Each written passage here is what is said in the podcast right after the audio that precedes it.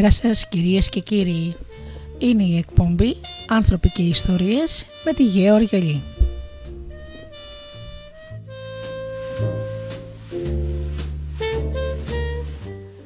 Ε, με συγχωρείτε. Είναι η εκπομπή «Άνθρωποι και Ιστορίες» με τη Γεωργία Αγγελή στο μικρόφωνο.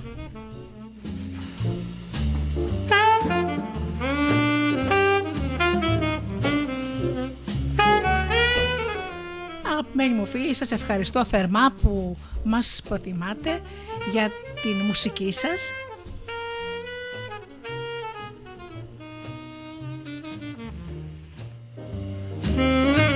Να ακούτε τις ωραίες εκπομπές μου με τις θεματικές μου. Σήμερα λοιπόν σας έχω μια ξεχωριστή παρουσίαση.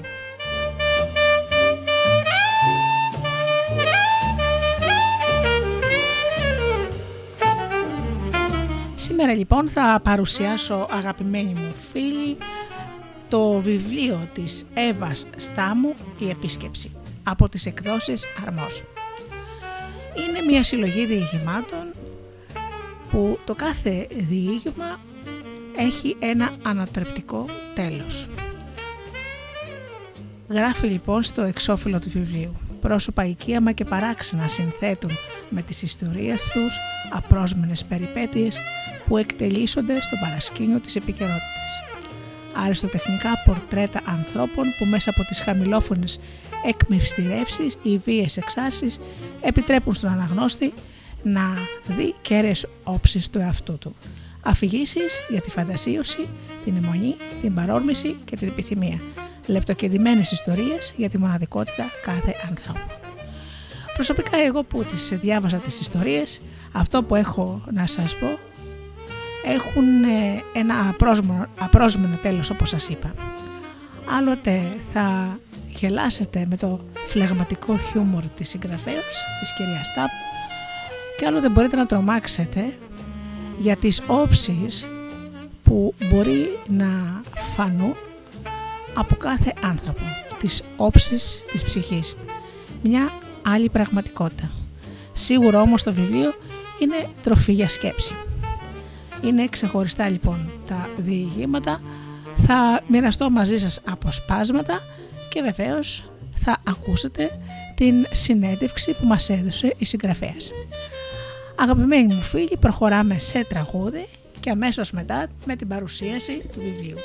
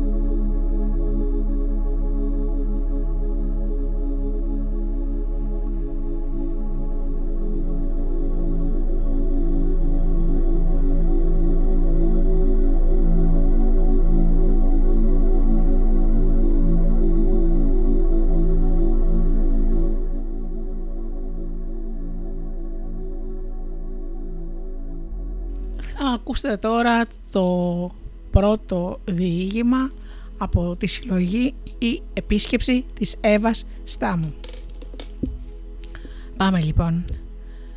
Το χειμώνα ένιωθε σαν να ήταν καλυμμένη με πάγο, όπως οι μικροοργανισμοί που ζούσαν στη λίμνη.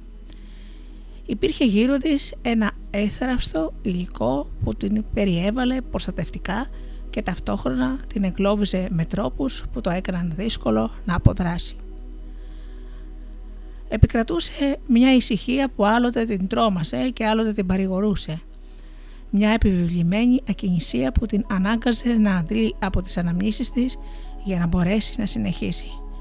Τις υπόλοιπες εποχές ήταν εύκολο να βρίσκεται πολλές ώρες εκτός σπιτιού, να χάνεται στα βουνά ή να περπατάει στις όχθες της λίμνης, να ξοδεύει το χρόνο της σε κάποιο καφέ, γράφοντας.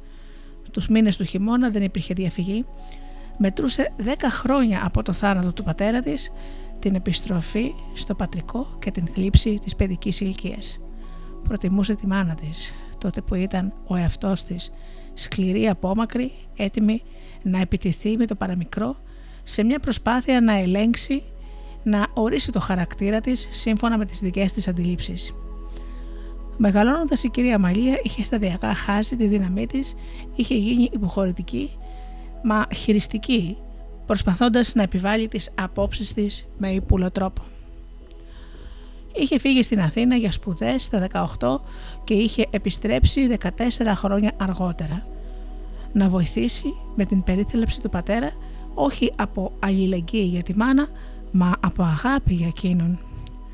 Βρήκε δουλειά στο Αρχαιολογικό Μουσείο της πόλης και αυτό αποτέλεσε το πρώτο σε μια σειρά από λάθη που την παγίδευσαν σε μια καθημερινότητα που μισούσε.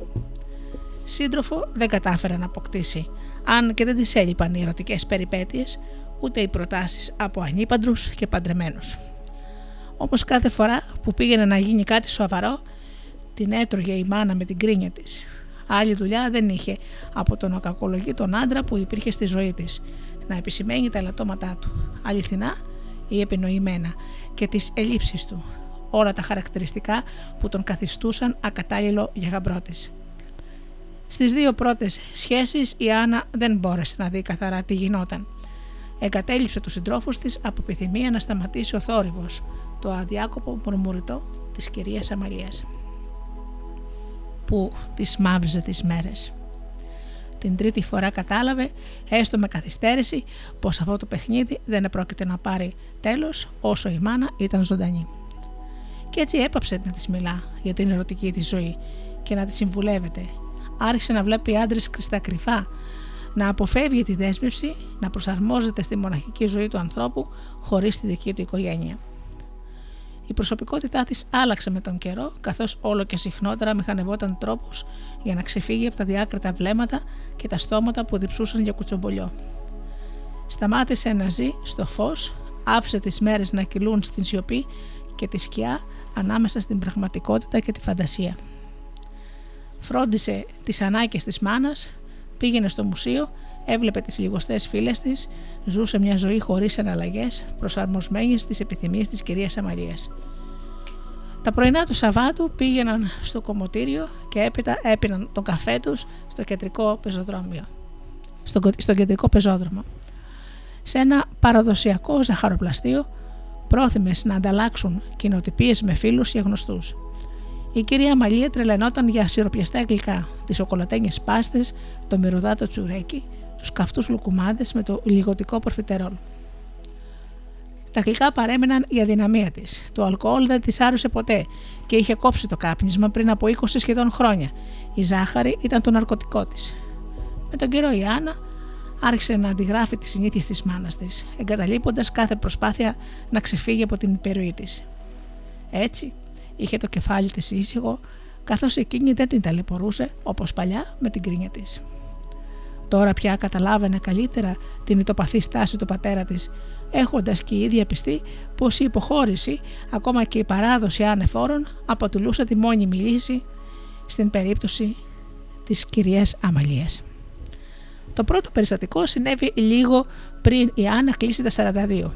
Ένα Σαββατοκύριακο του Νοέμβρη που η πόλη είχε καλυφθεί από το νερό της βροχής, η συνάντηση έγινε σε ένα από τα καφέ δίπλα στη λίμνη.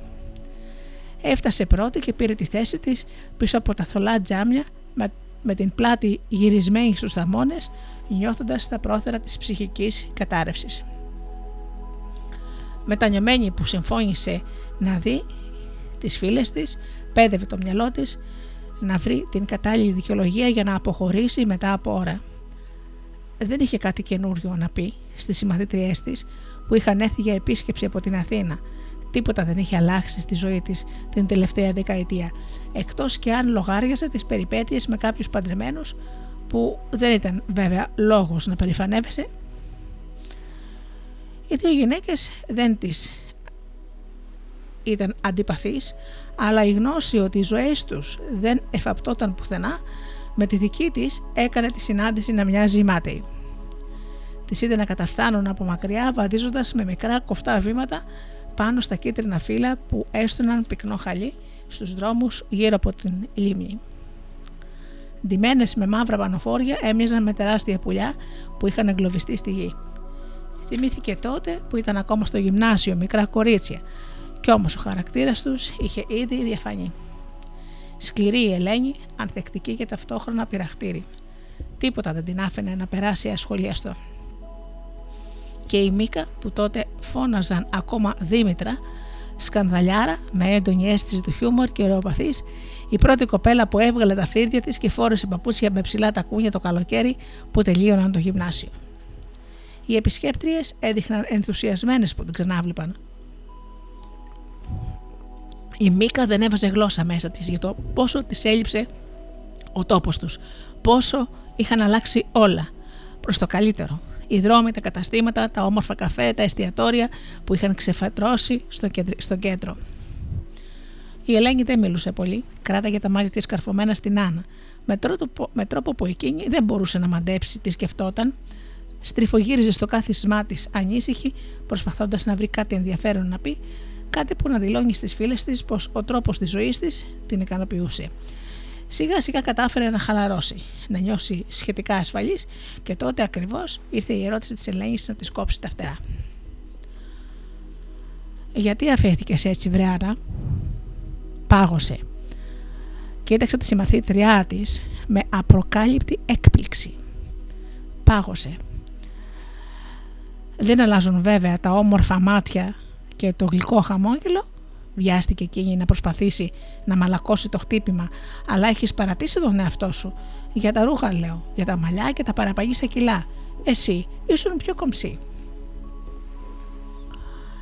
Όσο η Άννα δεν μιλούσε, ούτε για να δικαιολογηθεί, ούτε για να επιτεθεί προσβάλλοντας με τη σειρά της την άλλη γυναίκα, όπως θα έκαναν στη θέση της οι περισσότερες ε, γυναίκες, οι φίλες της άρχισαν να νιώθουν άβολα. Το πρόσωπο της Μίκας είχε κοκκινήσει.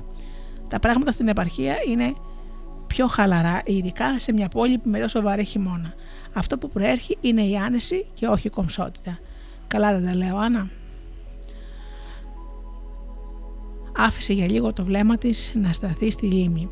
Δεν ήξερε και δεν ξέρει που βρήκε τη δύναμη να απαντήσει τελικά χωρίς να τρέμει η φωνή της από το θυμό που ένιωθε. Έχω άλλα εισένια σε αυτό το διάστημα. Εκτός από τη δουλειά και τη φροντίδα της μητέρας μου, ετοιμάζω ένα βιβλίο, την ποιητική σου λογή που δουλεύω τα τελευταία χρόνια. Η μόδα δεν είναι στα ενδιαφέροντά μου. Πάντα ήσουν διανοούμενη της παρέας, πετάχτηκε η Μίκα και άλλαξε έντεχνα το θέμα. Έμειναν μέσα για ώρα πολύ. Περπάτησαν στις όχθες της λίμνης, κάτω από τις ομπρέλες τους με το ψηλόβροχο να πέφτει και ύστερα κάθισαν σε μια από τις ταβέρνες της περιοχής. Ήπιαν, έφαγαν, γέλασαν, θυμήθηκαν τα παλιά, κουτσομπόλεψαν με την ψυχή τους και από τη στιγμή που κατάλαβε τι συζητούσαν για εκείνη, η Άννα κατάφερε να ηρεμήσει, να ξαναβρει το κέφι της και να περάσει καλά. Τη αποχαιρέτησε με θέρμη, ανταλλάσσοντας υποσχέσεις για μελλοντικές συναντήσεις, μα όταν έμεινε μόνη της, την έπιασε μια πίκρα για την κατάστασή της που διήρκησε.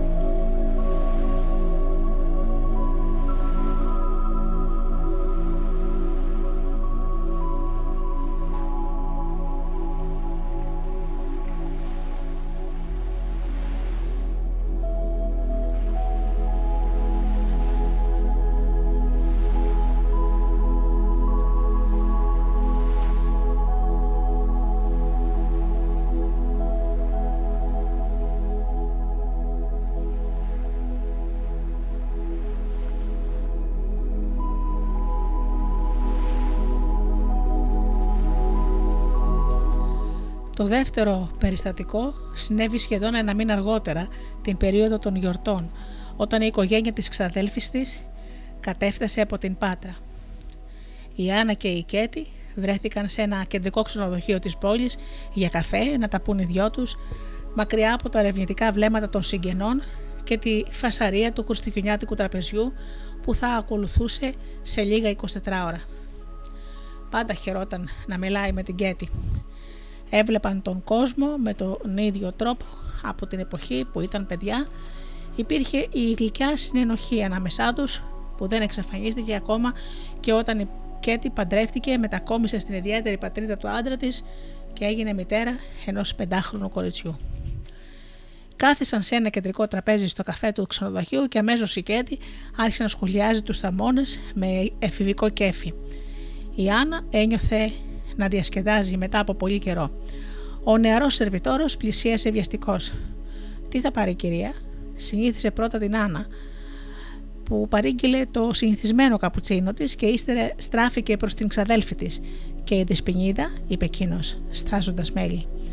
Η Άννα αισθάνθηκε λες και ο άντρας τη χαστούκησε, καταλαβαίνοντας ότι αν και είχε γεννηθεί δύο χρόνια μόλις πριν την Κέτη, ο νεαρός υπέθυσε πως τη χώριζαν πολύ περισσότερα. Η διάθεσή της χάλασε. Χρειάστηκε ώρα για να συνέλθει και να σταματήσει να παρατηρεί την ξαδέρφη της με ένα μείγμα περιέργειας και θυμού. Λες και ευθυνόταν εκείνη για το λάθος του σερβιτόρου και για το γεγονός ότι η Άννα είχε αφαιθεί όπως ακριβώς είχε πει η συμμαθήτριά της ένα μήνα πριν και έτσι αποφάσισε να κόψει και να βάψει τα μαλλιά της που είχαν γκριζάρει και να αγοράσει μετά από χρόνια καινούρια ρούχα. Το δυσκολότερο βέβαια θα ήταν να χάσει μερικά κιλά. Το φαγητό αποτελούσε τη μόνιμη εκτόνωσή της, ειδικά κατά τη διάρκεια του χειμώνα. Προσπάθησε να περιορίσει τις θερμίδες και να αυξήσει το χρόνο που έκανε βάδιν. Αν πήγαιναν όλα καλά, υπολόγιζε ότι μέσα σε έξι μήνες θα ξανάβρισκε τη φόρμα της και το καλοκαίρι θα έβγαινε στις παραλίες χωρίς άγχος. Αν η κυρία Μαλία συμπεριφερόταν όπως οι περισσότερες μανάδες, η Άννα θα μπορούσε να ζητήσει τη βοήθειά της, ακόμα και να βασιστεί σε αυτήν για την προετοιμασία υγιεινών φαγητών. Μα γνώριζε ότι κάτι τέτοιο θα ήταν μάτιο.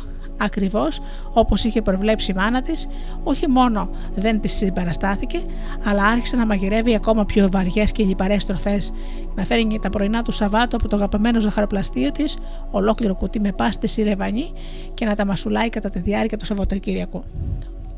Πώ πάει η δίαιτα, ρωτούσε που και που, με σαρκαστικό τόνο, υπονοώντα ότι η προσπάθεια της Άννας ήταν καταδικασμένη. Δεν κάνω δίαιτα, απλώς προσέχω λίγο, απαντούσε η κόρη της, φοβούμενη ότι θα προκαλούσε τη ζήλια της. Εκείνη θα έβρισκε τρόπο να την εκδικηθεί. Η μάνα περνούσε τα απογεύματα ξεφυλίζοντας περιοδικά, κουτσομπολεύοντας το τηλέφωνο με τις φίλες που σπάνια συναντούσε, βλέποντας τηλεόραση και ρίχνοντας πασχέντζες. Δεν είχε διάθεση για σοβαρές συζητήσεις, δεν έκανε ερωτήσεις που να δηλώνουν το ενδιαφέρον της για τις ασχολίες ή το μέλλον της Άννας. Προτιμούσε να σχολιάζει όσα είχε παρακολουθήσει στις πρώτες εκπομπές για τα δελτία ειδήσεων ή να τις μεταφέρει νέα για διάφορους γνωστούς που σχεδόν πάντα η Άννα έπρεπε να προσπαθήσει να θυμηθεί ποιοι ήταν. Όσο περνούσαν τα χρόνια, αρέωναν οι προστιβές τους όχι γιατί είχαν αποδεχθεί η μια την άλλη, μα επειδή είχαν μάθει πώς να αποφεύγουν τις δύσκολες συζητήσεις. Η Άννα όμως είχε αρχίσει να βασανίζεται περισσότερο από παλιά. Η στασιμότητα της ζωής της την είχε βυθίσει στην κατάθλιψη. Ένας θυμός που σιγόβραζε, της έτρωγε τα σωθικά, μα δεν έβρισκε τρόπο να το εκτονώσει, καθώς η κυρία Αμαλία προτιμούσε πλέον τη σιωπή και απέφευγε τους διαπληκτισμούς. Το τελευταίο διάστημα ανέστερε διαρκώς στο μυαλό της τι σκηνές από το παρελθόν όπου είτε είχε μαλώσει με τη μάνα της, είτε είχε δεχθεί κάποια προσβολή εκ μέρους της, λες και χρειαζόταν διαρκή επιβεβαίωση ότι το μίσος που φούντωνε μέσα της κάποιες στιγμές ήταν δικαιολογημένο. Συχνά αναπολούσε τη ζωή της στην πρωτεύουσα, ζώντας μόνη της. Είχε καταφέρει να απελευθερωθεί από το βλέμμα της μητέρας της, μα είχε αρχίσει να εξαρτάται από τα κολοκευτικά βλέμματα των ανδρών. Αγόραζε συστηματικά περιοδικά μόδας και προσπαθούσε να αντιγράψει το στυλ των εντυπωσιακών μοντέλων και των γοητευτικών ηθοποιών που γέμιζαν τις σελίδες τους. Όταν τη διάβαζε για τη σχολή, ξόδευε το χρόνο της φροντίζοντας τον εαυτό της και αναζητώντας αγοραστικές ευκαιρίες. Έβγαινε με πολλούς άντρες και με κάποιους δημιουργούσε σύντομες ερωτικές σχέσεις και με κάποιους άλλους διατηρούσε φιλικές σχέσεις, τουλάχιστον μέχρι να το πάρουν απόφαση ότι δεν σκόπευε να κοιμηθεί μαζί τους. Τους περισσότερους τους έβλεπε μόνο μια φορά για καφέ και ύστερα έχανε τον ενδιαφέρον της. Στα 42 της χρόνια όλα έμοιζαν να έχουν τελειώσει. Έβλεπε το χρόνο να περνά δίχω εμπόδια. Αδιάσπαστο, χωρίς σημαντικά ενδιαφέροντα γεγονότα να τον σημαδεύουν, να του δίνουν σχήμα. Οι μέρες τροβιλιζόταν, η μία μέσα στην άλλη πανομοιότυπες και κάθε φορά που συναντούσε κόσμο ένιωθε ταπεινωμένη αφού δεν είχε τίποτα να πει ούτε για την προσωπική της ούτε για την επαγγελματική της ζωή που να δηλώνει κάποιο είδους αλλαγή ή πρόοδο. Είχε εκείνη ο κομπάρσος στις ζωές των άλλων που παντρεύονταν και έκαναν παιδιά, έπαιρναν προαγωγή ή απλώς απολάμβαναν την καθημερινότητά τους, τη στιγμή που η ίδια έδινε αγώνα για να την υπομένει. Με αυτή τη διάθεση μπήκε ένα απόγευμα στο σπίτι έτοιμη να καταρρεύσει, Μα προσπαθώντας να κρατηθεί στην επιφάνεια για χάρη της μάνας της, την βρήκε σε κατάσταση έξαψης, με τα μάτια που έλαμπαν να της περιγράφει με μια ανάσα την τυχαία συνάντησή της που είχε στην πόλη με τη συμμαθήτριά της την Άννα. Με μια συμμαθήτριά της της Άννας, τη Φανή, που είχε μόλις επιστρέψει από το Παρίσι, όπου ζούσε τα τελευταία χρόνια παντρεμένη μεγάλο έτρεμε από ενθουσιασμό καθώς μιλούσε για τα υπέροχα ξανθά μαλλιά της, τα πολυτελή της ρούχα, τους αεράτους τρόπους της γυναίκας που όλοι στο σχολείο φώναζαν μισή μερίδα. Ούτε που θυμάται πόσες φορές την πέδευε με τις επαναλαμβανόμενες περιγραφές της για τη φανή, την Παριζιάνα, τόσο φινετσάτη, τόσο εντυπωσιακή που ούτε κοντή έδειχνε. Μόνο όταν σταμάτησε η Άννα να αντιδρά με οποιοδήποτε τρόπο, έκοψε η κυρία Μαλία τις αναφορές στη μισή μερίδα και έστριψε τον ενδιαφέρον της σε άλλα θέματα. Ένα από μεσήμερο μετά τη δουλειά είπε να κάνει μια βόλτα στη λίμνη πριν σκοτεινιάσει, να καθαρίσει το μυαλό της από τις θλιβερές σκέψεις. Ήταν μια όμορφη χειμωνιάτικη μέρα, παγωμένη, μα για ένα ήλιο λαμπερό, παρηγορητικό και η Άννα είχε αρχίσει να χαλαρώνει μια δειλή ελπίδα, φόλιαζε στην καρδιά της ότι όλα θα πήγαιναν καλύτερα με την έλευση της άνοιξης. Άκουσε το όνομά της και αυθόρμητα στράφηκε για να αντικρίσει σε αρκετή απόσταση μια μικροκαμωμένη φιγούρα που κουνούσε και τα δυο της χέρια για να την αναγκάσει να την προσέξει, καθώς επιτάχυνε το βήμα της. Της πήρε λίγη ώρα να καταλάβει ότι ήταν η Γιώτα, η μεσήλικη νοσοκόμα, που είχε αναλάβει τη φροντίδα του πατέρα της τους τελευταίους μήνες της ζωής του. Παρόλο που ζούσαν στην ίδια πόλη, είχε τουλάχιστον τρία χρόνια να τη δει και να της μιλήσει χαιρετήθηκαν με θέρμη και έπιασαν να μιλούν για τα παλιά. Αντάλλαξαν ύστερα τα νέα τους και αρκετή ώρα αργότερα αποχωρίστηκαν με χαμόγελα, τη φέρα χτυπήματα στην πλάτη. Η Άννα απομακρύνθηκε νιώθοντας μια γλυκιά ζέστη να πλώνεται στο κορμί της, με την εικόνα του πατέρα της στο μυαλό της.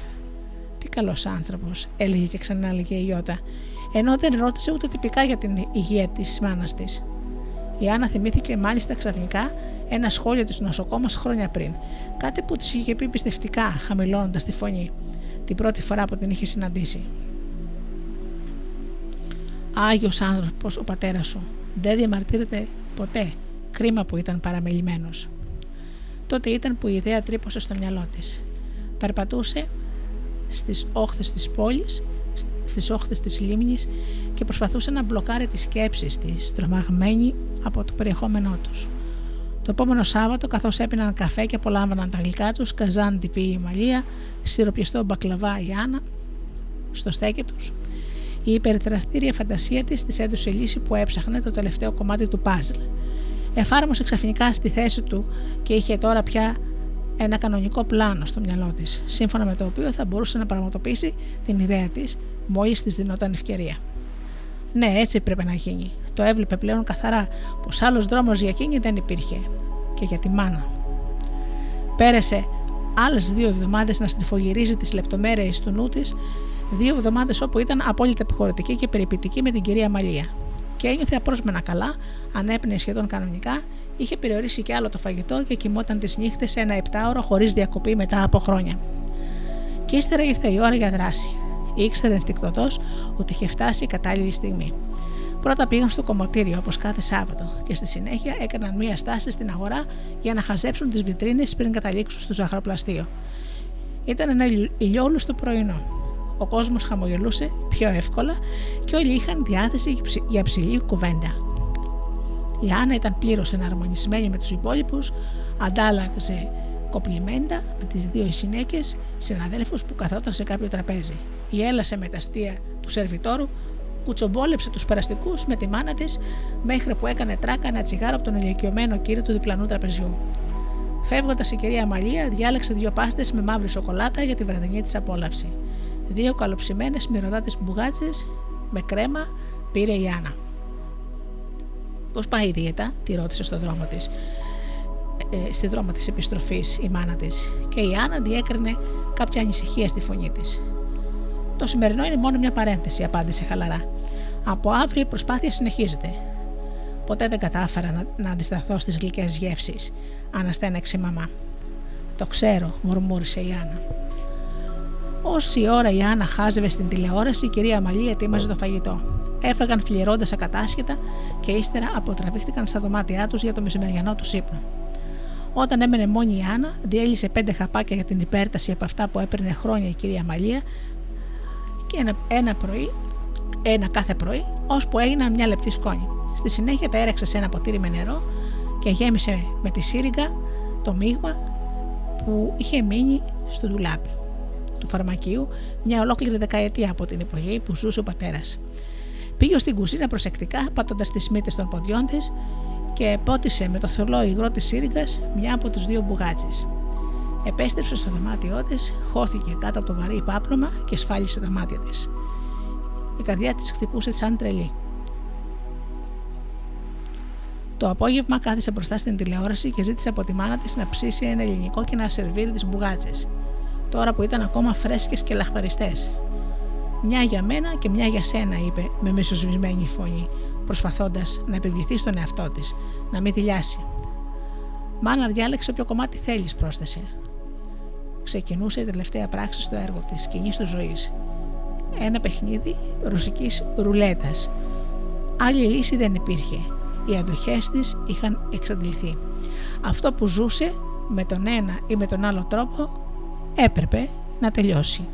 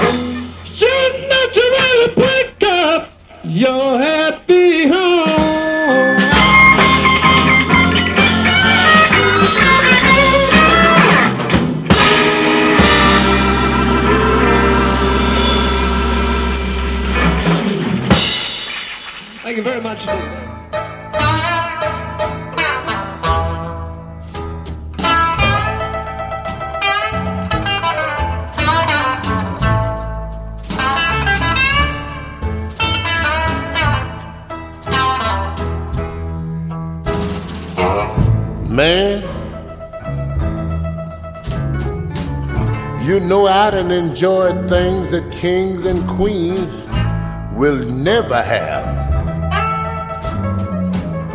In fact, kings and queens can never get. And they don't even know about. And good times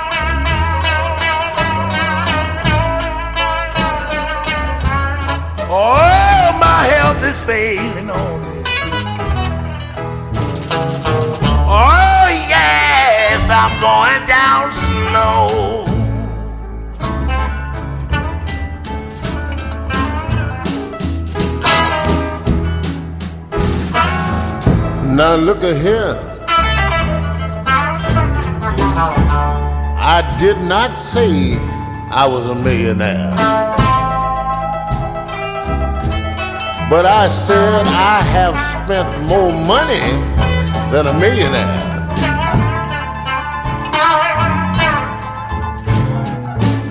Cause if I had kept all the money that I'd already spent, I would have been a millionaire a long time ago. and women, red googly moogly.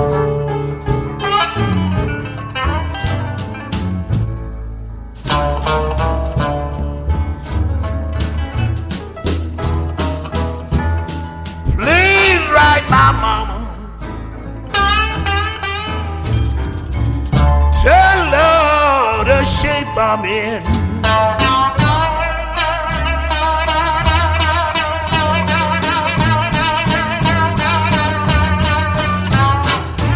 Please write my mother. Tell her the shape I'm in.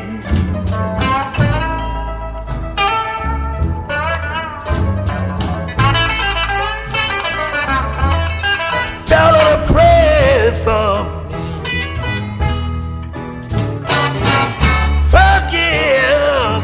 myself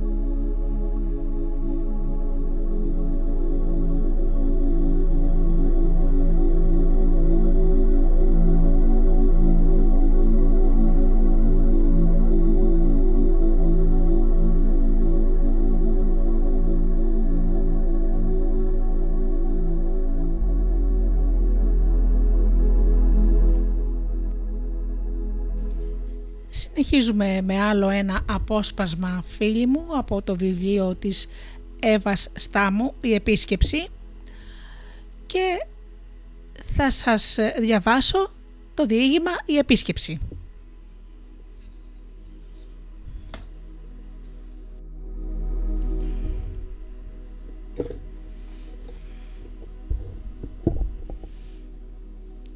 Η ξένη ήλθε να μας δει λίγες μέρες μετά το θάνατό μου. Τη άνοιξαν αμέσω. Σκέφτηκα ότι η θεία μου ελαφρώς συνδρομένη με ρούχα που θα της έπεφταν ως στενά, αλλά χαμογελαστή. Θα παραμόνευε πίσω από την πόρτα, ώστε να μειωθεί η πιθανότητα να γίνει αντιληπτή από τους γείτονες η άγνωστη επισκέπτρια που κατέφθασε μέρα μεσημέρι. Βγαίνοντας από το ταξί, η ξένη είχε παραμείνει για λίγο στη μέση του δρόμου, προσπαθώντας να προσανατολιστεί. Κρυμμένη πίσω από τη βαριά κουρτίνα που σκίαζε το δωμάτιό μου, την παρακολούθησα να στέκεται κάτω από ένα βιβλιτικό ευκάλυπτο, σκουπίζοντας το ιδρωμένο πρόσωπό της με ένα μαντίλι. Υπέθεσα πως η ζέστη έξω ήταν αφόρητη. Σένοντα τη μικρή αποσκευή της λίγα λεπτά, αργότερα χτύπησε στο σπίτι όπου την περίμεναν και χτύπησε μία φορά κοφτά το κουδούνι, το κουδούνι μας. Η θεία μου υπήρξε ανέκαθεν μια υπερβολική, υπερβολικά ευδιάθετη γυναίκα, αν και αδέξια οικοδέσποινα. Και με έκανε να υποθέσω ότι η ευγενική συμπεριφορά της προς την επισκέπτρια θα ερχόταν σε αντίθεση με τον πανικό που είχε κάνει τη φωνή της να τρέμει όταν της μίλησε στο τηλέφωνο. Μεριτά τι συστάσεις θα την άφηνε όρθια στο ζεστό διάδρομο, ψιθυρίζοντας πω την κάλεσε να δει την ανιψά της, μια κοπέλα 28 ετών που τις τελευταίες μέρες αρνιόταν το φαγητό. Σύρθηκα με κόπο μέχρι το κρεβάτι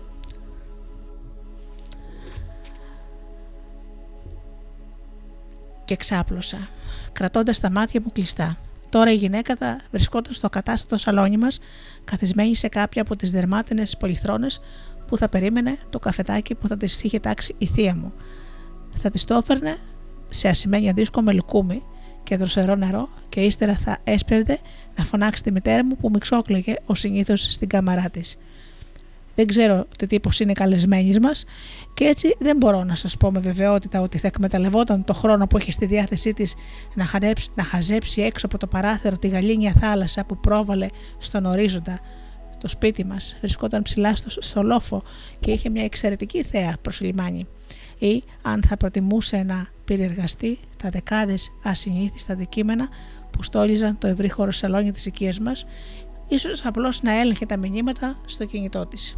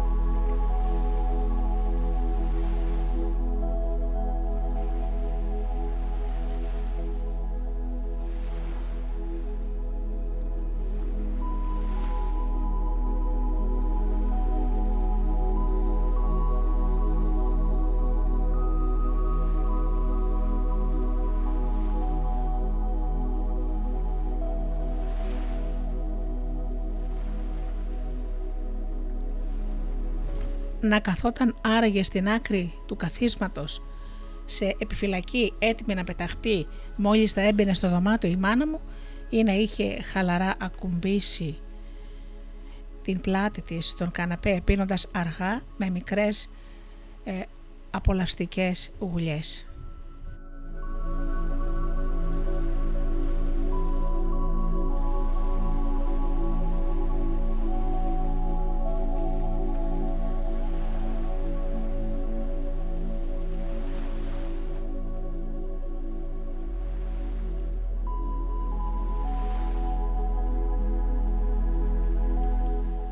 Από το θόρυβο που έφτανε ως τα αυτιά μου, κατάλαβα πως η μάνα και η θεία μου είχαν εισέλθει στο σαλόνι.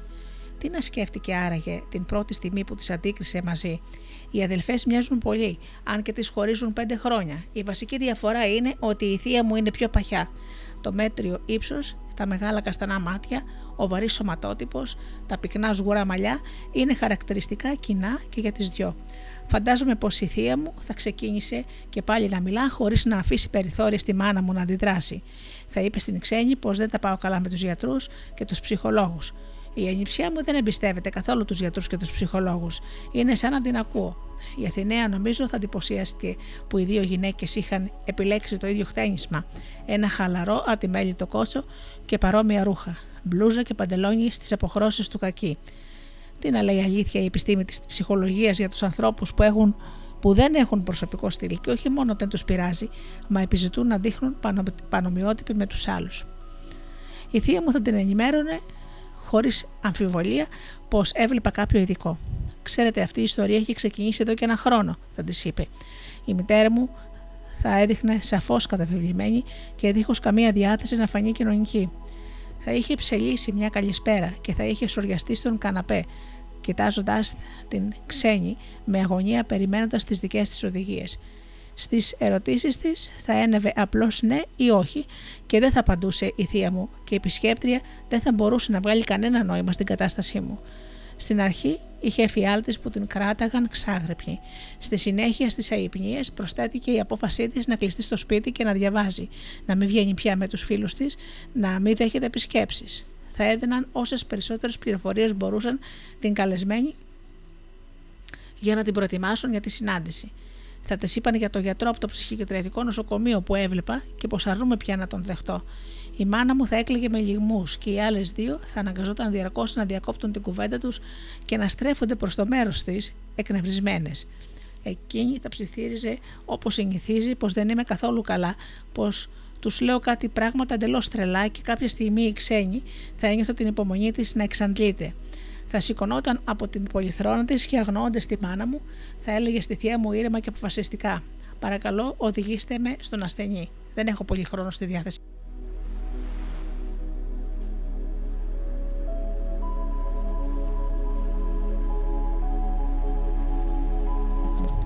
Το δωμάτιό μου βρίσκεται στον απάνω όροφο του παλιορχοντικού. Η ξύλινη ελικοειδή σκάλα έτριζε στο κάθε του βήμα. Σκεφτόμουν την ξένη να παρατηρεί βιαστικά πίνακες, τα έπιπλα με την παλιά ταπετσαρία, τα πορσελάνινα βάζα. Από τότε που θυμάμαι τον εαυτό μου, η οικογένειά μου περνούσε εδώ τους μήνες του καλοκαιριού. Προχώρησαν στο σκοτεινό διάδρομο και μπήκαν στη μόνη πόρτα που ήταν ανοιχτή. Τη δική μου. Η κρεβατοκάμαρά μου είναι ψηλοτάβανη με διπλό κρεβάτι και ελάχιστα έπιπλα. Ήμουν ξαπλωμένη στο κέντρο του κρεβατιού, ακίνητη, με τα μάτια σφαλισμένα. Οι βαριές κουρτίνες κρατούσαν έξω το φως του μεσημεριού. Επικρατούσε απόκοσμη ησυχία. Ο χώρος μύριζε έντονα και γλυκερά σαν πατσουλί λουλουδιών που είχε φέρει η θεία και λιβάνι από την πρωινή επίσκεψη του ιερέα.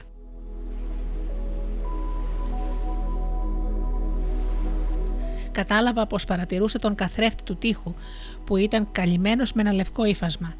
Το μυαλό της άρχισε να διαμορφώνεται το προφίλ το δικό μου, ως κάποιας που μεσούσε την εικόνα της σε σημείο που δεν άντυχε να αντικρίζει τον εαυτό της, τον καθρέφτη, ως κάποιας που τιμωρούσε το σώμα της, στερώντας του την τροφή. Ζήτησε να ανοίξουν το παράθυρο, αλλά η θεία μου δεν κουνήθηκε. Η επισκέπτρια δίστασε για λίγα δευτερόλεπτα πριν τραβήξει διάπλατα τις κουρτίνες και ξεμανταλώσει τα παντζούρια, ώστε να εισχωρήσει ο ζεστός μα φρέσκος αέρας του μεσημεριού. Το έντονο δυσδυτικό φως του ηλίου με έλουσε με μιας και αποκαλύπτοντά της τη μορφή του για πρώτη φορά θα την ξάφνιαζε η λευκότητα του δέρματος, η παιδικότητα των χαρακτηριστικών μου. Θα περίμενε να ανοίξω τα μάτια μου ή να μορφάσω, εκδηλώνοντα τη δυσφορία μου για την εισβολή, μα δεν έκανα καμία κοίηση. Τράβηξε μια καρέκλα και κάθισε προς την άκρη του κρεβατιού αρκετά μακριά, ώστε να παρατηρεί τις αντιδράσεις μου χωρίς όμως να με καταπιέζει με την παρουσία της. Ζήτησε να μείνει μόνη της μαζί μου. Διαισθάνθηκα τη δυσαρέσκεια της θεία μου. Τελικά αποχώρησε με αργό βηματισμό. Για λίγο επικράτησε απόλυτη ησυχία. Η ξένη συστήθηκε λέγοντας το ονοματεπώνυμο και την ιδιότητά της. Την λέγανε Λίζη Ζήτα και ήταν ψυχολόγος. Καμία αντίδραση, καμία αλλαγή στη στάση του σώματός μου δεν πρόδιδε πως είχα ακούσει τα λόγια της. Ξέρω πως έβλεπες ένα ψυχίατρο από το νοσοκομείο. Προτιμάς να καλέσουμε αυτόν; Είμαι σίγουρη ότι θα παραμόνευε ένα μου νεύμα, έστω μια σύσπαση προσώπου που θα επιβεβαιώνε ότι ακούω. Ήμουν πετρωμένη. Τι μου συμβαίνει, τι σου συμβαίνει, γιατί έχεις σταματήσει να τρως; Καμία απόκριση. Πιστεύω ότι μπορώ να σε βοηθήσω. Ξέρεις, έχω συναντήσει και άλλους που αντιμετώπιζαν το δικό σου πρόβλημα η Ουλία. Κανείς δεν της είχε πει ότι προτιμούσα να με πακαλούν Τζούλια. Αν μπορούσα να μιλήσω, θα τη ρωτούσα γιατί αρνιόταν η ασθενής της το φαγητό, αν και φαντάζομαι ότι ο καθένας θα είχε τους δικούς του λόγους. Ξαφνικά θα χάσεις εντελώς τις δυνάμεις σου. Η μητέρα σου θα αναγκαστεί να ζητήσει τη μεταφορά σου στο νοσοκομείο ή ακόμα χειρότερο σε κάποιο ψυχιατρικό ίδρυμα. Παρατήρησε το πρόσωπό της να κουκκινίζει. Ήταν φανερό πως ένιωθε διαταραγμένη. Απόλυτη έλλειψη ανταπόκρισης. Η φωνή της ήταν σταθερή, μα η ματιά της πήδαγε από ένα αντικείμενο στο άλλο. Εστίαζε στο πρόσωπό μου και πάλι από την αρχή, σαν κάτι να προσπαθούσε να καταλάβει. Φαντάστηκα πως κάλυζε νωρά εγχειρίδια, επιχειρώντας να θυμηθεί να ανασύρει στη μνήμη της περιπτώσεις σαν τη δική μου. Ήταν ακόμα νέα, μάλλον κοντά στα 40 και όμορφη με έναν τρόπο ανεπιθύευτο.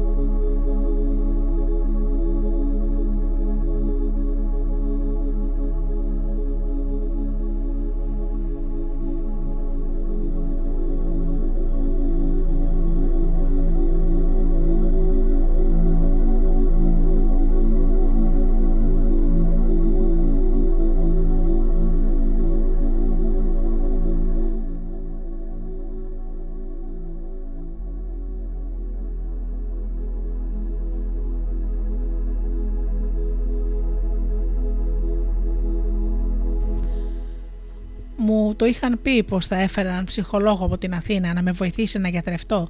Είπαν πως το πρόβλημα ήταν ψυχολογικό και ύστερα άρχισαν τις νοθεσίες που σιγά σιγά έγιναν απειλές. Φάε, άνοιξε το στόμα σου και πιέσαι νερό. Μίλησέ μας να μας τα πεις όλα. Στην ψυχολόγο τίποτα να μην κρύψεις. Σήκω από το κρεβάτι. Είσαι καλά. Είσαι νέα και όμορφη. Μόλις ανοίξεις τα μάτια σου, όλα θα γίνουν όπως πρώτα. Αν γινόταν να μιλήσω, θα της έλεγε θα της έλεγα ότι δεν το επέλεξα αυτό που μου συνέβη, απλώς κανείς δεν μπορεί να πάει κόντρα στη φύση. Το φαγητό είναι για τους ζωντανούς. Οι πεθεμένοι δεν χρειάζονται τροφή. Θα της εξηγούσα πως τα όργανα μου σταμάτησαν να δουλεύουν, το ένα μετά το άλλο. Τα ένιωθα να νεκρώνουν, να βγαίνουν εκτός λειτουργίε. Δεν έχω πλέον ανάγκες. Άκουγα το χτύπο της καρδιάς μου να επιμένει να μην θέλει να εγκαταλείψει και σκεφτόμουν ότι θα επιβληθώ, θα το πολεμήσω και θα την κάνω και αυτή να σοπάσει για πάντα. Όταν τελικά τα κατάφερα, γαλήνεψαν τα σωθικά μου, έπαψαν να με τυραννούν τα βάσανα της σάρκας. Τώρα πια δεν φοβάμαι τα πάντα. Έχουν συντελεστεί και δεν πονάω. Δεν χρειάζομαι κανέναν και τίποτα. Η ξένη άπλωσε το χέρι της και με άγγιξε απαλά στον ώμο. Δεν αισθάνθηκα τίποτα. Πάνω από τα λουλουδά τα σκεπάσματα. Πώς βρίσκει, πού βρίσκεσαι, Ιουλία, νιώθεις το άγγιγμά μου. Η φωνή της ήταν στα τρυφερή, λες και απευθυνόταν σε παιδί. Αν γινόταν, θα της έλεγα πως αυτό το πράγμα που βλέπει είναι μια σκιά, ένα άδειο κουφάρι. Δεν είμαι εγώ. Αυτά που βλέπει η ξένη είναι ένα φάντασμα, μια οπτασία. Το κορμί μου. Λιώνει αργά και κυριολεκτικά. Λυτρωτικά. Ακούω ακόμα τους ζωντανούς αυτούς που δεν μπορούν να απεγκιστρωθούν από μένα. Γύρνα κοντά μου, λέει η μάνα μου. Είναι πολύ νωρίς ακόμα για να συναντήσεις τον πατέρα σου. Είσαι ακόμα κορίτσι. Η ζωή είναι μπροστά σου. Πώς γίνεται η ζωή να είναι, να είναι μπροστά μου αφού είμαι εδώ μέρες πεθαμένη, χωρίς ανάγκες, χωρίς όνειρα, χωρίς επιθυμίες. Το κορμί μου έχει στραγγίσει από τους χυμούς του. Το βλέπω από ψηλά, τακτοποιημένο στον ακροκρέβατο και είναι σαν να παρατηρώ μια κούκλα, ένα ομοίωμα χωρίς πνοή που πήρε τη θέση μου. Δείχνεις καταβεβλημένη, λέει η ξένη. Θέλω να αντιδράσεις, να μου δώσεις ένα σημάδι που δέχεσαι τη βοήθειά μου, Ιουλία. Ακούς, μιλάς σε ένα άδειο σώμα, θα ήθελα να της πω, αν μπορούσα να μιλήσω. Το κορμί και το πνεύμα μου έχουν αποχωριστεί, ωστόσο το πνεύμα μου δεν έχει σβήσει οριστικά. Όταν γίνει και αυτό, θα απελευθερωθώ οριστικά. Στέκεται πολύ κοντά μου, το αρωμά της πλημμυρίζει τα ρουθούνια μου. Η εντύπωση μου, εντύπωση μου κάνει πως μπορώ να το μυρίσω. Η φωνή της χαμηλώνει, τονίζει τις λέξεις με έναν τρόπο κοφτό και απειλητικό. Θέλω να πιεις το ποτήρι με το νερό που σου δίνω. Να ανταποκριθείς όσο είναι καιρός. Δεν φαντάζεσαι πώς θα είναι στο ψυχιατρίο. Πόσα χέρια θα σε αγγίζουν. Πόσα μάτια θα σταθούν πάνω σου αλίπητα. Με ποιον τρόπο θα μιλούν για σένα οι γιατροί και οι νοσοκόμες, αγνοώντας τις επιθυμίες σου. Θα σου φέρονται λες και είσαι αντικείμενο, χωρίς συνείδηση. Θα σε παραφυλάνε στην κάθε σου κίνηση. Καταλαβαίνεις; Βλέπω το είδωλο που βρίσκεται εξαπλωμένο στο κρεβάτι μου να ανοίγει τα μάτια του, κολλάω ψηλά στο ταβάνι και παρακολουθώ τη σκηνή εκεί. Το πρόσωπο της ξένης κάνει μια περίεργη σύσπαση, σαν να μην μπορεί και η ίδια να πιστέψει ότι με έκανε να αντιδράσω. Στα χείλη της διαγράφεται ένα χαμόγελο ικανοποίησης, κοιταζόμαστε στα μάτια, τα δικά της είναι καστανά και μεγάλα. Σφίγγω τα χείλη μου με ένα μορφασμό που δείχνει, δείχνει προθυμία να συνεργαστώ, αλλά και υποταγή. Ιουλία, άφησε με να σε βοηθήσω. Ό,τι και να έχει συμβεί, ό,τι και να σε έφερε σε αυτή την κατάσταση, θα το αντιμετωπίσουμε εδώ μαζί. Αν αρχίσεις πάλι να πίνεις σιγρά, θα φροντίσω να νοσηλευτεί στο σπίτι και θα αποφύγουμε την κλινική. Νεύω θετικά. Κάνω μια αδύναμη κίνηση προς το ποτήρι που κρατάει η ξένη. Ακούω το φάντασμα να ουρλιάζει μέσα μου. Η Τζούλια δεν έχει ανάγκη από νερό. Δεν έχει ανάγκη τους ανθρώπους. Δεν τα χρειάζεται τίποτα από όλα αυτά. Πνίγεται η φωνή στα τυχώματα του εγκεφάλου μου. Η ψυχολόγος δεν πρέπει να μάθει την αλήθεια. Δεν πρέπει να καταλάβει ότι η Τζούλια είναι νεκρή.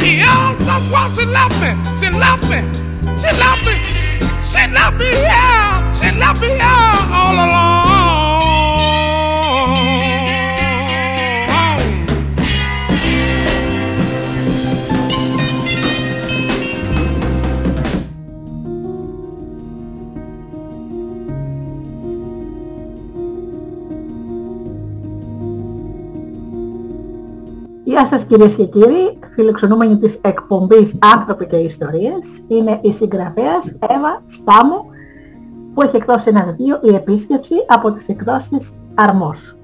Καλή σου μέρα Εύα μου. Καλημέρα, ευχαριστώ πολύ για την πρόσκληση. Λοιπόν, εντυπωσιακό το βιβλίο. Ε, συνδέθηκα με πολλούς ηρωές σου, αλλά πριν ξεκινήσουμε να πεις ε, στους ακροατές, παύλα, θεατές του YouTube, ότι το επάγγελμά σου είναι ψυχολόγος, έτσι. Ναι. Σωστά, πολύ σωστά. Από εδώ θέλεις να ξεκινήσουμε, θέλετε να ξεκινήσουμε λοιπόν. Για να, πω, για να μάθουν οι άνθρωποι που μας ακούνε ότι αυτά που έχεις γράψει είναι ψυχογραφήματα. Δηλαδή, ναι μεν είναι λογοτεχνικά δεδομένο καλά κτλ.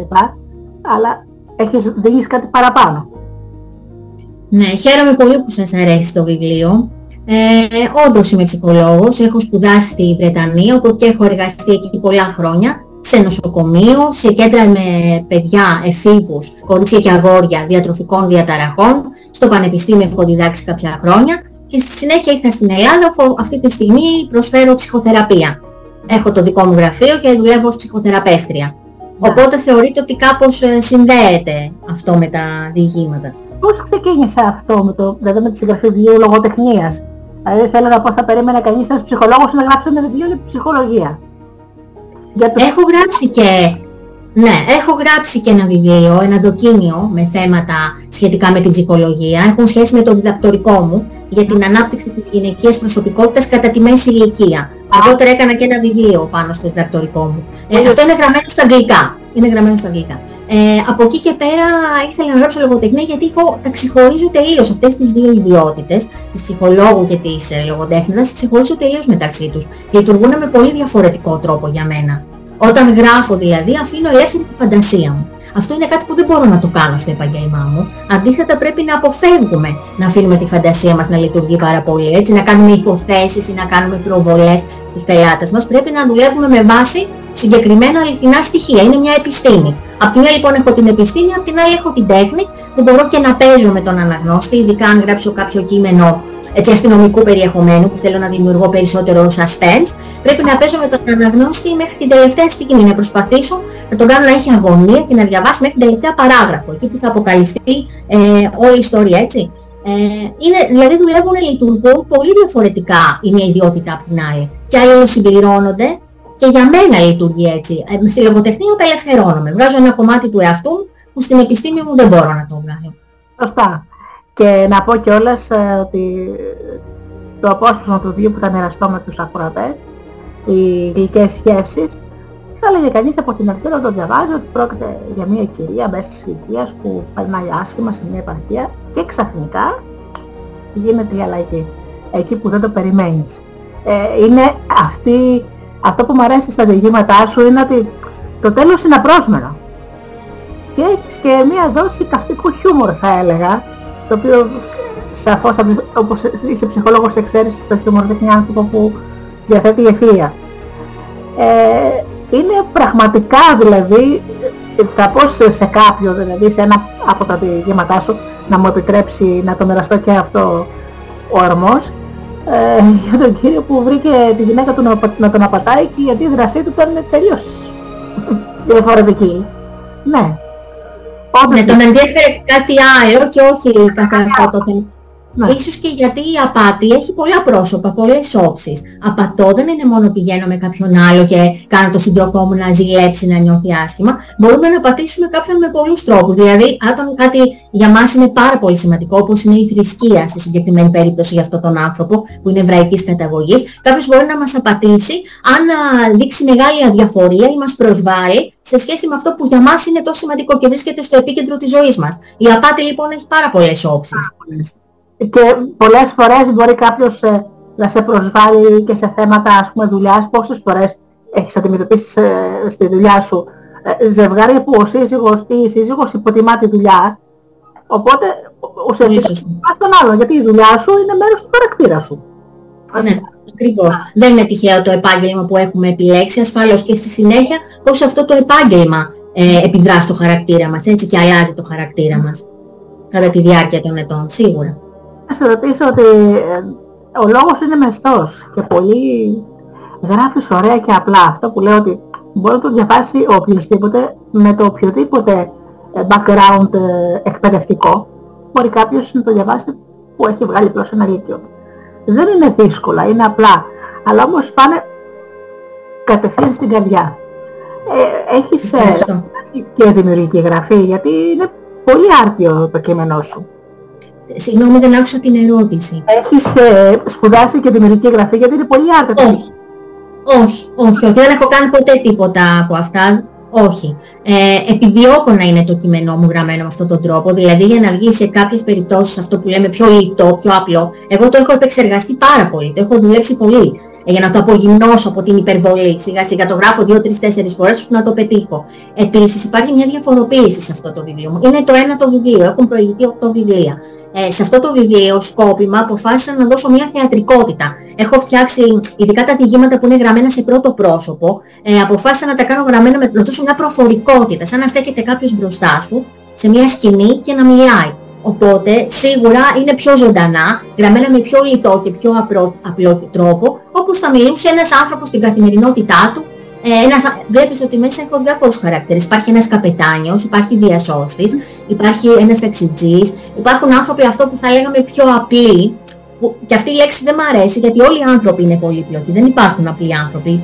Έτσι, η ψυχοσύνθεση όλων μας είναι πολύπλοκη. Αλλά άνθρωποι χωρίς μεγάλη εξουσία, καθημερινοί άνθρωποι, οπότε προσπάθησα, χωρίς να το φτάσω στα άκρα και να το εκλέγγεσω, προσπάθησα να μιλήσω με τη γλώσσα τους. Να μιλήσω σαν να ήμουν ο ταξιτζής, σαν να ήμουν η απλή κοπέλα από μια επαρχία που ο άντρας της και τα πετερικά της της φέρθηκαν άσχημα. Με αυτόν τον τρόπο, να πάρω τη δική τους φωνή δηλαδή.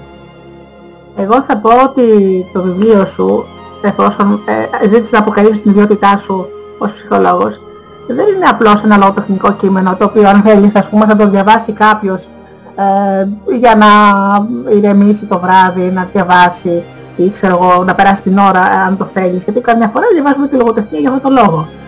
Εγώ πιστεύω ότι ένα βαθύ ψυχογράφημα που ανοιχνεύει τον άνθρωπο και ίσως και τον σύγχρονο άνθρωπο με, τις, με αυτά που περνάμε και βιώνουμε όλοι μας όπου ο καθένας από εμάς στους ήρωές σου θα βρει κάτι από τον εαυτό του και θα πει για φαντάσου. Υπάρχουν και, ναι. άλλοι άνθρωποι σαν και εμένα. Δεν είμαι μόνος. Ναι, μου αρέσει πολύ αυτό που λέτε. Το έχουν επισημάνει και κάποια κριτική αυτό. Μου το έχουν πει και άλλοι άνθρωποι. Γι' αυτό συμβαίνει το εξής πολλές φορές. Ακόμα και κριτικοί, δημοσιογράφοι και άλλοι αναγνώστες φίλοι γνωστοί να μου λένε «Αχ, υπήρχαν τρία εξαιρετικά ή πέντε εξαιρετικά διηγήματα και είναι αυτό, αυτό και αυτό». Ο επόμενος θα μου μιλήσει για κάποια άλλα, δηλαδή αυτά που ο καθένας θεωρεί εξαιρετικά ή που τον άγγιξαν με ιδιαίτερο τρόπο είναι διαφορετικά. Αναλόγως με το ποιος, ποιος είναι ο κάθε, ο κάθε άνθρωπος, συγγνώμη, τα βιώματά του, από πού προέρχεται, ο κάθε άνθρωπος θα διαβάσει αυτό που γνωρίζει, αυτό που έχει ζήσει μέσα στα διηγήματα. Αυτό το θεωρώ πολύ σημαντικό, το θεωρώ μια επιτυχία δηλαδή να βλέπει ο καθένας μια, άλλη, μια όψη του εαυτού του μέσα από τα κείμενά μου. Ναι. Ε, δεν, ε, να σου πω ότι έχει τύχει πολλές φορές, ξέρεις, είμαστε με την παρέα μου διαβάζουμε, οπότε ξέρεις, αγοράζουμε ένα βιβλίο και το, το μοιραζόμαστε, ξέρεις. Έχει τύχει, Εύα μου, να διαβάσουμε ακριβώς το ίδιο βιβλίο και οι τρεις κοπέλες να καταλάβουμε διαφορετικά πράγματα. Άλλα πράγματα, ναι. ναι. Και μάλιστα για τον ίδιο χαρακτήρα, την ηρωίδα ή τον ήρωα του βιβλίου, η μία να τον κακοχαρακτηρίσει, ενώ η άλλη να πει «Α, ήταν σπουδαίος». Δηλαδή, και μου έκανε εντύπωση αυτό. Κοίταξε να δεις πώς δουλεύει η, η λογοτεχνία για τον καθένα άνθρωπο. Ναι, σωστά, σωστά. Αυτό σημαίνει ότι δεν τα παρουσιάζει ο συγγραφέας του βιβλίου στο οποίο αναφέρθηκε και οποιοδήποτε συγγραφέας με έναν μονοδιάστατο τρόπο. Δηλαδή επιδέχεται διάφορες ερμηνείες η συμπεριφορά του κάθε χαρακτήρα. Γιατί το να τα παρουσιάζουμε μονοδιάστατα είναι χαρακτηριστικό της παραλογοτεχνίας, όχι της λογοτεχνίας. Ξέρουμε από την αρχή ότι έχουμε ε, την ωραία αθώα κοπέλα, τον γοητευτικό σύζυγο, την κακιά πεθερά. Σας είναι οι ρόλοι τελείως τυποποιημένοι. Οπότε όλοι τους αντιμετωπίζουμε και τους βλέπουμε με τον ίδιο τρόπο. Ενώ στη λογοτεχνία ο καθένας προβάλλει στους ήρωες αυτό που κουβαλάει και αυτό που έχει ζήσει. Ναι. Είναι κάπου αναμενόμενο. Είναι καταπληκτικό. Θα φέρω παράδειγμα πολύ σπουδαίο λογοτέχνη, τον Γρηγόρη Ξενόπουλο, ε, σίγουρα το, που όλοι νομίζουν ότι έχει γράψει ρομαντικά με κοντεσίνες και τα λοιπά, δεν είναι καθόλου έτσι. Έχει γράψει βιβλίο που περιγράφει την ε, ε, σχιζοφρένεια. Έτσι. Έχει ε, βιβλίο που έχει περιγράφει την κατατονία με τόσο γλαφυρό τρόπο που λες ε, δεν μπορεί, ε, θα πρέπει να διάβασε για να το κάνει αυτό ο Ξενόπουλος και μιλάμε τώρα για πότε, σχεδόν 100 χρόνια πίσω. Σε όλα τα βιβλία λοιπόν λέει θέλω τα βιβλία μου να τα διαβάζουν όλοι από το μαθητή του γυμνασίου με τον κύριο, μέχρι τον κύριο Παλαμά. Που σημαίνει ότι η ναι. απλότηση ενός βιβλίου πολλές φορές είναι χίλιες φορές προτιμότερη από ένα πολύπλοκο και σπουδαίο λογοτεχνικό έργο που είναι φτιαγμένο μόνο για τους λίγους, κατά τη γνώμη μου. Σωστά. Το καταλαβαίνουν μόνο, είναι γραμμένο για πολύ λίγους, ναι. Ναι. Ε, από... Ωραίο παράδειγμα. Ωραίο ναι. παράδειγμα. Τα υπόλοιπα βιβλία 8 τον αριθμό. Έχουν εκδοθεί από τις εκδόσεις Αρμός. Όχι, τα τρία τελευταία έχουν εκδοθεί από τις εκδόσεις Αρμός. Η επίσκεψη που είναι μυθιστόρημα και εκδόθηκε το 16, το 18 τα κορίτσια που γελούν και είναι και αυτό μια συλλογή διηγημάτων και πήγε και πολύ καλά γιατί, α, η επίσκεψη, ε, συγγνώμη, η εκδρομή, η εκδρομή, είπα το, μπερδεύτηκα. Το 16 λοιπόν κυκλοφόρησε η εκδρομή που είναι μυθιστόρημα και το οποίο θα μεταφραστεί ε, στα αραβικά, αυτή τη στιγμή κοντά να ολοκληρωθεί η μετάφραση. Ε, και τα κορίτσια που γελούν που μεταφράζεται στα Ιταλικά αυτή τη στιγμή και κείμενά του έχουν μεταφραστεί και στα και στα Δανικά. Οπότε ήταν, πήγαν καλά και τώρα είναι η επίσκεψη που είναι και αυτός συλλογή διηγημάτων. Ωραία. Τα υπόλοιπα; Τα υπόλοιπα ξεκίνησα από την Οδό Πανός, από τον Γιώργο Χρονά, ο οποίος διάβασε το βιβλίο, ναι, τον αγαπητό Γιώργο Χρονά και του, ε, του άρεσε, ήταν ο πρώτος που μου έδωσε την ευκαιρία να μπω σε αυτό το χώρο και έβγαλα δύο μυθιστορήματα στην Οδό Πανός, ε, τους Ελληνούς και τον Δεκαφεϊνέ. Αυτό είναι το 2004-2005, πριν από αρκετά χρόνια. Αργότερα προχώρησα στις εκδόσεις Μελάνη με τις μεσημβρινές συνευρέσεις, που είναι και αυτό συλλογή διηγημάτων, και ήταν υποψήφιο και για το βραβείο Διαβάζω τότε. Ο σημερινός αναγνώστης τότε νομίζω λεγόταν Διαβάζω, ναι. Τα βραβεία διαβάζω. Αυτό είναι ένα βιβλίο που έχει πάρει πολύ καλές κριτικές και αγαπήθηκε πάρα πολύ. Δηλαδή μετά από τόσα χρόνια, ενώ κυκλοφόρησε το 2009, ακόμη βρίσκονται άνθρωποι που μου μιλούν γι' αυτό. Μου στέλνουν μηνύματα για αυτό το βιβλίο. Άρεσε πολύ. Μετά συνέχισα με τον εθισμό, ε, που είναι και αυτό ε, είναι μυθιστόρημα. Ε, και είχε ενδιαφέρον για πολλούς γιατί μιλάω εκεί για ανθρώπους του χώρου του βιβλίου, όχι υπαρκτά πρόσωπα, ωστόσο έχουν κάποια υπαρκτά χαρακτηριστικά που όλοι έχουμε συναντήσει. Ηθοποιούς και τα λοιπά για την Αθήνα, όπως είναι σε τους σύγχρονους Αθηναίους που ασχολούνται με την τέχνη. Ναι. Ε, μετά προχώρησα με ένα δοκίμιο της εκδόσης Gutenberg, που είναι η επέλαση της ροζ λογοτεχνίας που και αυτό τράβηξε πολύ μεγάλο ενδιαφέρον. Από εκεί στυλιτεύω τα, παρα, τα παραλογοτεχνικά βιβλία και προσπαθώ να εξηγήσω όμως γιατί ενδιαφέρονται τόσο πολύ οι γυναίκες, γιατί αγαπούν τόσο πολύ γυναίκες από κάθε κοινωνική κάστα, κάθε επάγγελμα, φύλλο, ηλικία, έτσι, ε, μορφωτικό επίπεδο, αγαπούν να διαβάζουν ροζ βιβλία, βιβλία παραλογοτεχνίας. Υπάρχουν διάφοροι. Ακόμα και γυναίκες που μπορούν να διαβάζουν ε, τα πιο δύσκολα λογοτεχνικά βιβλία και τα πιο αξιόλογα, κάποια στιγμή, έστω στην παραλία, θα θελήσουν να διαβάσουν και αυτό το βιβλίο. Ε, και το, το άλλο βιβλίο που έχω γράψει είναι αυτό που σας είπα που είναι γραμμένο στα αγγλικά, είναι δοκίμιο και αυτό. Ε, από κυκλοφορεί στα, στο εξωτερικό της εκδόσης Scholar Press και αυτό ε, υπάρχει στα, βιβλιο, στα στις βιβλιοθήκες διαφόρων πανεπιστημιακών ιδρυμάτων και αφορά περισσότερο φοιτητές και καθηγητές που ασχολούνται με αυτά τα θέματα. σου, ε, δεν είναι για το πλατή κοινό, είναι για συναδέλφους, έτσι. Ναι, σωστά, ναι, ναι, ναι. Έρευνα. Άρα δηλαδή πλούσιο συγγραφικό έργο. Ε, και φαντάζομαι ε, σίγουρα ισορροπείς το χρόνο σου ανάμεσα από τις συνεδρίες και να γράφεις κιόλας γιατί το, το, το, ο συγγραφέας είναι επάγγελμα. Θέλει αυτοί που νομίζω ότι θα γράφουν το Σαββατοκύριακο δεν είναι συγγραφείς. Όχι, όχι, όχι. Στην Ελλάδα ίσως δεν το συνειδητοποιούμε ότι είναι επάγγελμα, αλλά πραγματικά είναι, δηλαδή τρώει τόσο πολύ χρόνο και, είναι και ε, πρέπει να φτιάξεις έτσι τη ζωή σου, τον τρόπο που σκέφτεσαι, το πρόγραμμά σου το καθημερινό, ώστε να έχεις πάντα χρόνο να γράφεις. Δεν είναι αυτό που είπατε, ότι θα γράψω το Σαββατοκύριακο ή στις γιορτές, δεν γίνεται αυτό το πράγμα. Χρειάζεται διαρκώς εξάσκηση και να ασχολείται κανείς με αυτό το να διαβάζει πολύ, να ενημερώνεται πολύ και να γράφει πολύ. Εγώ τώρα προσωπικά γράφω, προσπαθώ να γράφω μία, ένα, μία σελίδα Word την ημέρα, που είναι περίπου 500-600 λέξεις. Πολύ ωραία. Διορθώνω τα παλιά, προς τα καινούρια, όταν δεν μου έρχεται η έμπνευση το ξαναπάω όλο από την αρχή γιατί έρχεται. Είναι μια καθημερινή εργασία. Ναι, ακριβώς. Και φαντάζομαι ότι αυτός που θέλει να γράψει θα βρει και την ώρα για να το κάνει. Ναι, σίγουρα, γιατί έχει αυτό το πάθος. Ναι. Ναι, ναι. Όταν αγαπάς κάτι πάντα βρίσκεις χρόνο να το κάνεις, σίγουρα. Σίγουρα. Και, και οικογενειακές υποχρεώσεις ενδεχομένως να έχει, φαντάζομαι. Εγώ μάλιστα ξέρω συγγραφέα που έχει μία πιτσιρίκα 4 ετών και μου λέει εμένα η, χρ, η χρυσή ώρα εννοούμε, την αποκαλούμε την ώρα που το μυαλό μας είναι στο, στο peak της ε, ε, ξέρετε, ε, δημιουργικότητας. Ναι, ναι, ναι, ναι. το πρωί. Είναι την ώρα που το παιδί κοιμάται. Ε, μπορεί να, να, να κάτσει να σκεφτεί, να διαβάσει τα μηνύματά της, να συγγράψει. Γιατί μετά όταν σηκωθεί η πιτσιρίκα είναι full time job. Ναι, ναι, ναι, ναι. Ε, να... Είναι δύσκολο να τα ισορροπούμε όλα αυτά, αλλά νομίζω ότι για αυτούς που αγαπάνε τη συγγραφή και την ανάγνωση, γιατί για μένα πάνε μαζί αυτά, δεν εννοείται συγγραφέας που να μην διαβάζει επίσης πολύ. Για τους ανθρώπους λοιπόν που τα αγαπάνε αυτά δεν γίνεται, δεν έχουν επιλογή, θα προχωρήσουν και θα το κάνουν. Ναι. Όλες τις θυσίες που χρειάζεται να γίνουν. Ε, ήθελα να ρωτήσω, ε, έχεις παιδάκια, Όχι, όχι, δεν έχω παιδιά. φαντάζομαι παιδιά σου είναι τα βιβλία σου. Γιατί και αυτά πραγματικά Τα παιδιά. βιβλία μου, τα βιβλία μου, τα νύψια μου, οι πελάτες μου σε κάποιες περιπτώσεις, οι ασθενείς μου σε κάποιες περιπτώσεις. Μμμ. Σίγουρα ο μητρικός ρόλος μπορεί να λειτουργεί με πολλούς διαφορετικούς Βεβαίως. τρόπους επίσης, έτσι. Ναι, ναι. Και μάλιστα δεν ξέρω αν έχεις υπόψη τον, τον Μπέρντι Χέιγκερ που είπε ότι όλες οι γυναίκες είμαστε ενδυνάμει μητέρες, ακόμα και αυτές που δεν έχουμε γεννήσει. Δεν έχουμε κάνει παιδί. Μάλιστα, πολύ ωραία. Είναι ο ρόλος της γυναίκας τέτοιος, να είναι μητέρα, είτε τώρα θα αγκαλιάσει ένα έργο το οποίο θα είναι το παιδί της, είτε το σύζυγο, είτε εκτός από αυτά που ξέρεις, βιολογικά θα γεννήσει. Ναι, ναι, ναι, ναι, ναι. ναι. Στην, ε, στο επιστόθελο βιβλίο που γράφουν και πολύ ωραίες κριτικές, ε, μου κάνει εντύπωση το πρώτο κομμάτι.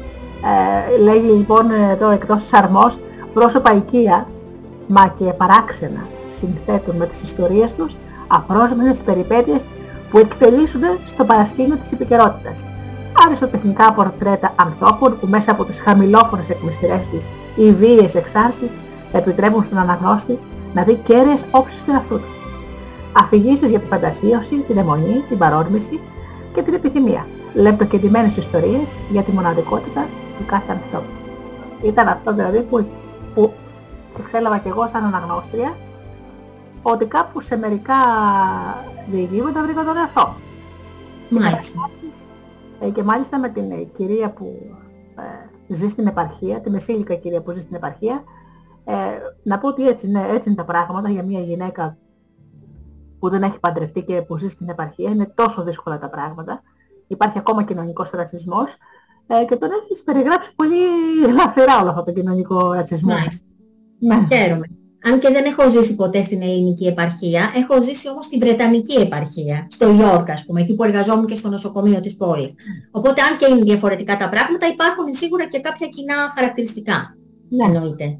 Πάρα Σε ένα μικρό τόπο, ε, Τέλεια. Ε, θα ήθελα να σ- πεις ε, η συνέντευξη μας είπες τόσα ωραία πράγματα. Ε, τι θα ήθελες να επικοινωνήσεις με τους ανθρώπους που θα σε ακούσουν από το ραδιόφωνο, ή μάλλον από τα ραδιόφωνα, γιατί εργάζομαι με δύο, σε δύο ραδιόφωνα, ε, και από το YouTube. Τι θα ήθελες να τους πεις, αν αυτή τη στιγμή δηλαδή πες ότι τις είχες μπροστά, τους, μπροστά σου; Θα ήθελες να επικοινωνήσεις κάτι Ναι. με τους; θα, ήθ- θα ήθελα να τους πω, ε, αν διαβάζουν ήδη να συνεχίσουν και αν δεν το κάνουν, ότι αξίζει τον κόπο να προσπαθήσουν.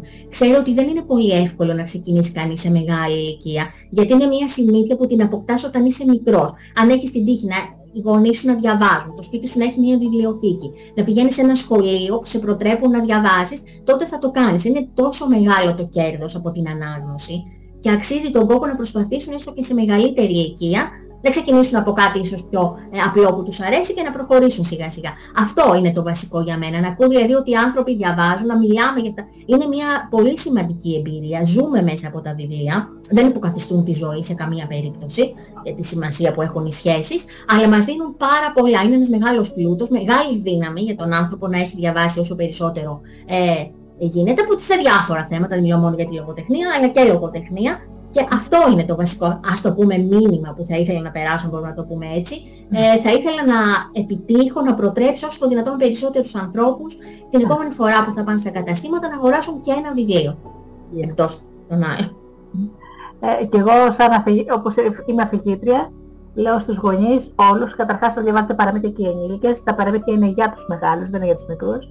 Αλλά όταν, ακόμα και όταν το παιδάκι σας είναι μηνών, και νομίζετε ότι δεν καταλαβαίνει, θα τον διαβάζετε παραμύθια γιατί ακούει το, τον τόνο της φωνής. Ηρεμή.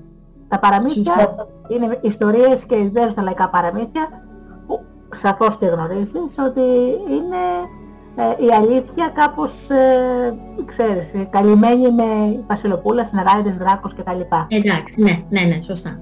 Ε, και μάλιστα εγώ θα, θα πω και το εξής, είχε τύχει λίγο πιο παλιά, τότε που δεν είχαμε την ευκολία του ίντερνετ, γιατί τώρα νομίζω ότι υπάρχουν τα πάντα, μπορείς να πληροφορήσεις για τα πάντα. Ε, είχα μία συνάδελφος η οποία μου έλεγε τι σειρά βρίσκεις τώρα εσύ με ένα βιβλίο μέσα στη μύτη σου λέει χωμένο την πέρα που διαβάζεις κάθε φορά. Δεν αυτό τώρα λέω, τι, τι, τι νομίζεις, είναι πάρα πολύ ωραία. Άσε με μωρέ σε παρακαλώ, λέει, πήγα να διαβάσω ένα βιβλίο λέει, και μ' άρεσε, λέει, δεν καταλάβαινα τίποτα, λέει, προδιαβατίστηκα, το πέταξα. Λέω, ήταν το πρώτο σου, δεν έχεις ξαναδιαβάσει. Μου λέει ναι. Μπορώ, λέω, να μάθω ποιο βιβλίο πήρες. Α, λέει, πήρα το αντίμα και τη μορία του γεύση. Ο Χριστός και η Παναγία Χριστιανή μου. Ξεκίνησε αυτό, δηλαδή. Αυτό. Αυτό, λέω, πρέπει να είσαι πολύ... Πώς θα το πω, ναι. για να το διαβάσεις. Γι' αυτό χρειάζεται και μια καθοδήγηση ίσως να έχει κάποιος που, που προσπαθεί, που κάνει τα πρώτα του βήματα, στο πούμε έτσι, στον χώρο της λογοτεχνίας. Χρειάζεται κάποια βοήθεια, σίγουρα πάντων της έδωσα ένα βιβλίο του Ξενόπουλου και τον θεωρώ επειδή ξέρεις είναι απλός. Το ρούφηξε σε ένα 24ωρο, ήρθε, μου το έδωσε άλλο, άλλο, άλλο, άλλο. Δηλαδή, έχω τεράστια. Πάρα πολύ ωραία.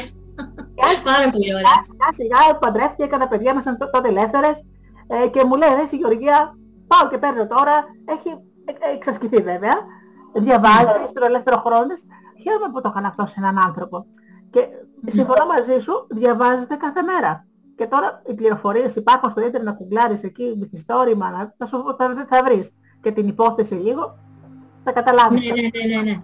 Αναλόγως και με τα ενδιαφέροντά σου βέβαια, ναι. Καμιά φορά τώρα έχουμε το πρόβλημα ότι είναι τόσο πολλά τα βιβλία που κυκλοφορούν διαρκώς, μπορεί κάποιος άνθρωπος που δεν είναι σε επαφή με αυτό το χώρο και δεν ξέρει ακριβώς τι γίνεται και πώς λειτουργεί, να μην μπορεί να επιλέξει. Έτσι είναι τόσο, υπάρχει όλη αυτή η διάθεση τόσων βιβλίων με πάρα πολλές εκδόσεις στην Ελλάδα. Είναι μικρό το αναγνωστικό κοινό και βγαίνουν πάρα πολλά βιβλία. Καλό είναι αυτό, να βγαίνουν βιβλία σίγουρα, αλλά επανέρχομαι σε αυτό που είπαμε και πριν, ότι κάποιος άνθρωπος που μόλις ξεκινάει να διαβάσει χρειάζεται ε, να ενημερωθεί και να ζητήσει βοήθεια από κάποιους πιο πεπειραμένους. Μα γι' αυτό κάνω και την εκπομπή εγώ, θέλω. Επικοινωνώ. Άνθρωποι και ιστορίες συνήθως ε, παρουσιάζουν θέματα αυτοβελτίωσης ε, και ψυχολογίας πολλές φορές, δηλαδή με τους μεταδίδω βιβλία ε, από ψυχολόγους ε, και όλα αυτά. Αλλά παρουσιάζω και λογοτεχνία όπως το δικό σου τώρα αυτή τη στιγμή. Μάλιστα. Ο κόσμος τα 10 χρόνια που κάνω ραδιόφωνο είναι να μάθει ο κόσμος να ανοίγει τα βιβλία και να βλέπει ότι υπάρχει και κάτι άλλο πέραν της τηλεόρασης, αν το θες, και από το κομπιούτερ. Σωστά. Και ένας άλλος τρόπος σκέψης. Πολύ σωστά. Πολύ σωστά. Πάρα πολύ ωραία. Σε ευχαριστώ πάρα πολύ για αυτή την ωραία συνέντευξη. Ετοιμάζεις κάτι άλλο που θα μας πεις πριν ε, κλείσουμε τη συνέντευξη; Πάντα γράφω, αλλά ακόμα δεν ξέρω τι μορφή θα πάρει αυτό που κάνω. Δηλαδή αν θα γίνει τελικά μυθιστόρημα, νουβέλα, θα δούμε. Αλλά πάντα γράφω κάτι, ναι, κάτι ετοιμάζω σιγά σιγά. Ε, και ένα πρακτικό θέμα, αν κάποιος θέλει επικοινωνήσει μαζί σου στο facebook, να μας πεις το, το προφίλ σου, μπορεί κάποιος να θέλει να ρωτήσει μπορεί να επικοινωνήσεις στο facebook γράφοντας απλά Εύα μου, έχω δύο προφίλ, μπορεί να το γράψεις στα λατινικά, Εύα μου, στα ελληνικά και να επικοινωνήσει έτσι μαζί μου και εκεί θα του δώσω και εγώ τα, αν χρειαστεί τηλέφωνο, ε, πώς, να, πώς να με βρει διαδικτυακά και θα συνεχιστεί η επικοινωνία. Θα συμβουλή σου και σαν ε, ψυχολόγος. Ναι, πολύ σωστά. Είπα το βιβλίο συνδέεσαι, συνδέεσαι με κάτι, οπότε μπορεί να θέλεις να ρωτήσεις κάτι τέτοιο. Ναι, ναι, ναι, ναι, ναι, ναι. Πάντα ζητώ. Ευχαριστώ πάρα πολύ. Ε, για τις ερωτήσεις πολύ ωραίες. Να σε ευχαριστήσω που μας παρεχώρησες αυτή την ωραία συνέντευξη. Ε, θα διαβάσω, τουλάχιστον πήρα απόφαση, τουλάχιστον δύο. Α, μάλιστα. Ωραία. Χαίρομαι. Γιατί μου αρέσουν πάρα πολύ. Και σαφώς ε, στον κόσμο του λέω το βιβλίο σου είναι ένα πραγματικό απόκτημα. Θα πρέπει κάποιος να το έχει στη βιβλιοθήκη του ε, για να δει και μια άλλη όψη της πραγματικότητας. Πιο ψαγμένη. Ευχαριστώ πολύ. Χάρηκα πολύ που μιλήσαμε. Εγώ ευχαριστώ πολύ. Εύχομαι και στο άλλο σου βιβλίο να μου δώσεις ε, ε, την ε, ευκαιρία να το, να το παρουσιάσω εγώ. Πολύ ευχαρίστως, πολύ ευχαρίστως και καλή συνέχεια. Εύχομαι σε όλα. Καλή επιτυχία. Ευχαριστώ. Γεια σας.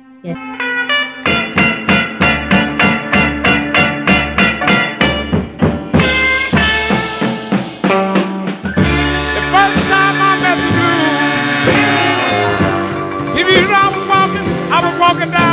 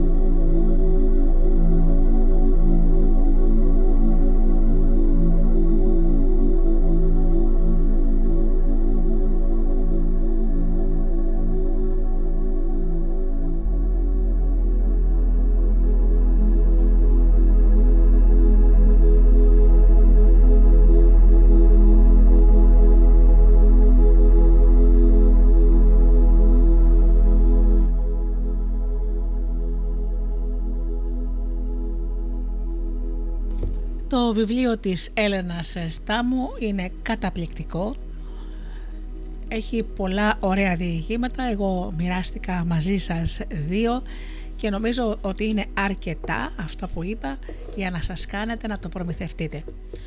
Όσοι λοιπόν αγαπάτε διηγήματα που να σας αλλάξουν την κοσμοθεωρία σας, που να σας κάνουν να σκεφτείτε και που φυσικά θα τα, συζητείτε, θα τα συζητήσετε πολλές φορές νομίζω ότι το βλημί- βιβλίο «Η επίσκεψη» της Έλενας, συγγνώμη, το βιβλίο «Η επίσκεψη» της Εύας Στάμου από τις εκδόσεις Αρμός είναι αυτό που πρέπει να πάρετε.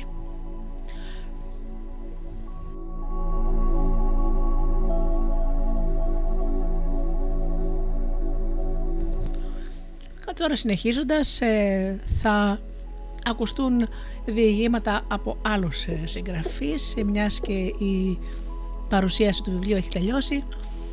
Θα μοιραστώ μαζί σας ένα διήγημα του Μάριο Χάκα. Το σινεμά. Το Παλάς έπαιζε παλ- ματωμένη η κοιλάδα. Το τελευταίο καιρό το Παλάς έφερνε όλο western. Το Μον Σινέ είχε ελληνικό. Από τον τίτλο που διάβαζε έκανε μπαμ, μελό και δα, δακρύβρεχτο. Έμενε μόνο να διαβάσει στη λέξη νανά. Αν και αυτό δεν έπαιζε κάτι της προκοπής που θα πήγαινε απόψε, πώς θα περνούσε, θα περνούσε τη βραδιά. Τελικά ήξερε πως θα πήγαινε σε ένα από τα τρία. Όχι πως δεν υπήρχαν άλλα σινεμά και γύρω, αλλά δεν μπορούσε να πάει αλλού. Ήταν όλα καινούρια και δεν είχε πάει ποτέ του. Για αυτό το σινεμά δεν ήταν το έργο μονάχα, ήταν και όλα εκείνα που προηγούνται από το έργο. Η αδειμονία να τελειώσει το βραδινό φαγητό, το χειμωνιάτικο αγέρι στο πρόσωπο, η είσοδος με τις φωτογραφίες, η κοπέλα στο κουτί του ταμείου. Από τα καινούργια σινεμά δεν ήξερε τίποτα. Ούτε πώς είναι η είσοδος, που οι φωτογραφίες και που το ταμείο. Από τις ονομασίες τους μόνο που απηχούσαν των τριγύρω περιοχών τα ονόματα, καταλάβαινε πως ήταν κοντά και έτσι έριχνε κατατοπιστικά μια ματιά χωρίς να διανοηθεί πώς θα μπορούσε να παρακολουθήσει ταινία εκεί μέσα. Έτρωγε και ταυτόχρονα διάβαζε και στα θεάματα αποφεύγοντας να κοιτάξει τη λέξη νανά, αποφεύγοντας να αγγίξει εκείνο το κομμάτι, το κρέας που το φαινόταν καλύτερο αφήνοντάς το στο τέλος. Θα δεχόταν μια απογοήτευση ή θα έβγαινε κερδισμένος από αυτό το παιχνίδι. Οι άλλοι είχαν κιόλας αποφάει. Κάποιος ακούμπησε την εφημερίδα. Θα ήταν η μάνα του που σήκωνε από το τραπέζι τα γυάλινα πιάτα. Όχι πάλι τις μικρές ώρες, την άκουγε να λέει καθώς πήγαινε ερχόταν στο δωμάτιο στην κουζίνα. Δεν κουράζεσαι πια όλη μέρα. Εμένα γκρινιάζει ο πατέρας σου. Πήγαινε μια μέρα χωρίς. Πήγαινε μια μέρα νωρίς σινεμά και έλα να σε δει το σπίτι σου. Την άφησε να συνεχίσει το μονόλογό της Γι' αυτό έριξε την τελευταία ματιά στην εφημερίδα στη στήλη θεάματα στη λέξη Νανά. Ενώ ταυτόχρονα καμάκωνα το τελευταίο κομμάτι κρέας. Ήταν ένα κομμάτι ξύγκι που έπρεπε να το μασάει επί ώρες. Το Νανά, όπως κάθε βράδυ, τον είχε ανταμείψει. Έσπρωξε την καραβάνα τη στιγμή που ο Θαλαμάρχης φώναξε. Ποιος έχει την εφημερίδα, εδώ είναι, είπε ανόρεχτα, δίνοντάς την σε αυτόν που θα διάβαζε φωναχτά τις ειδήσεις.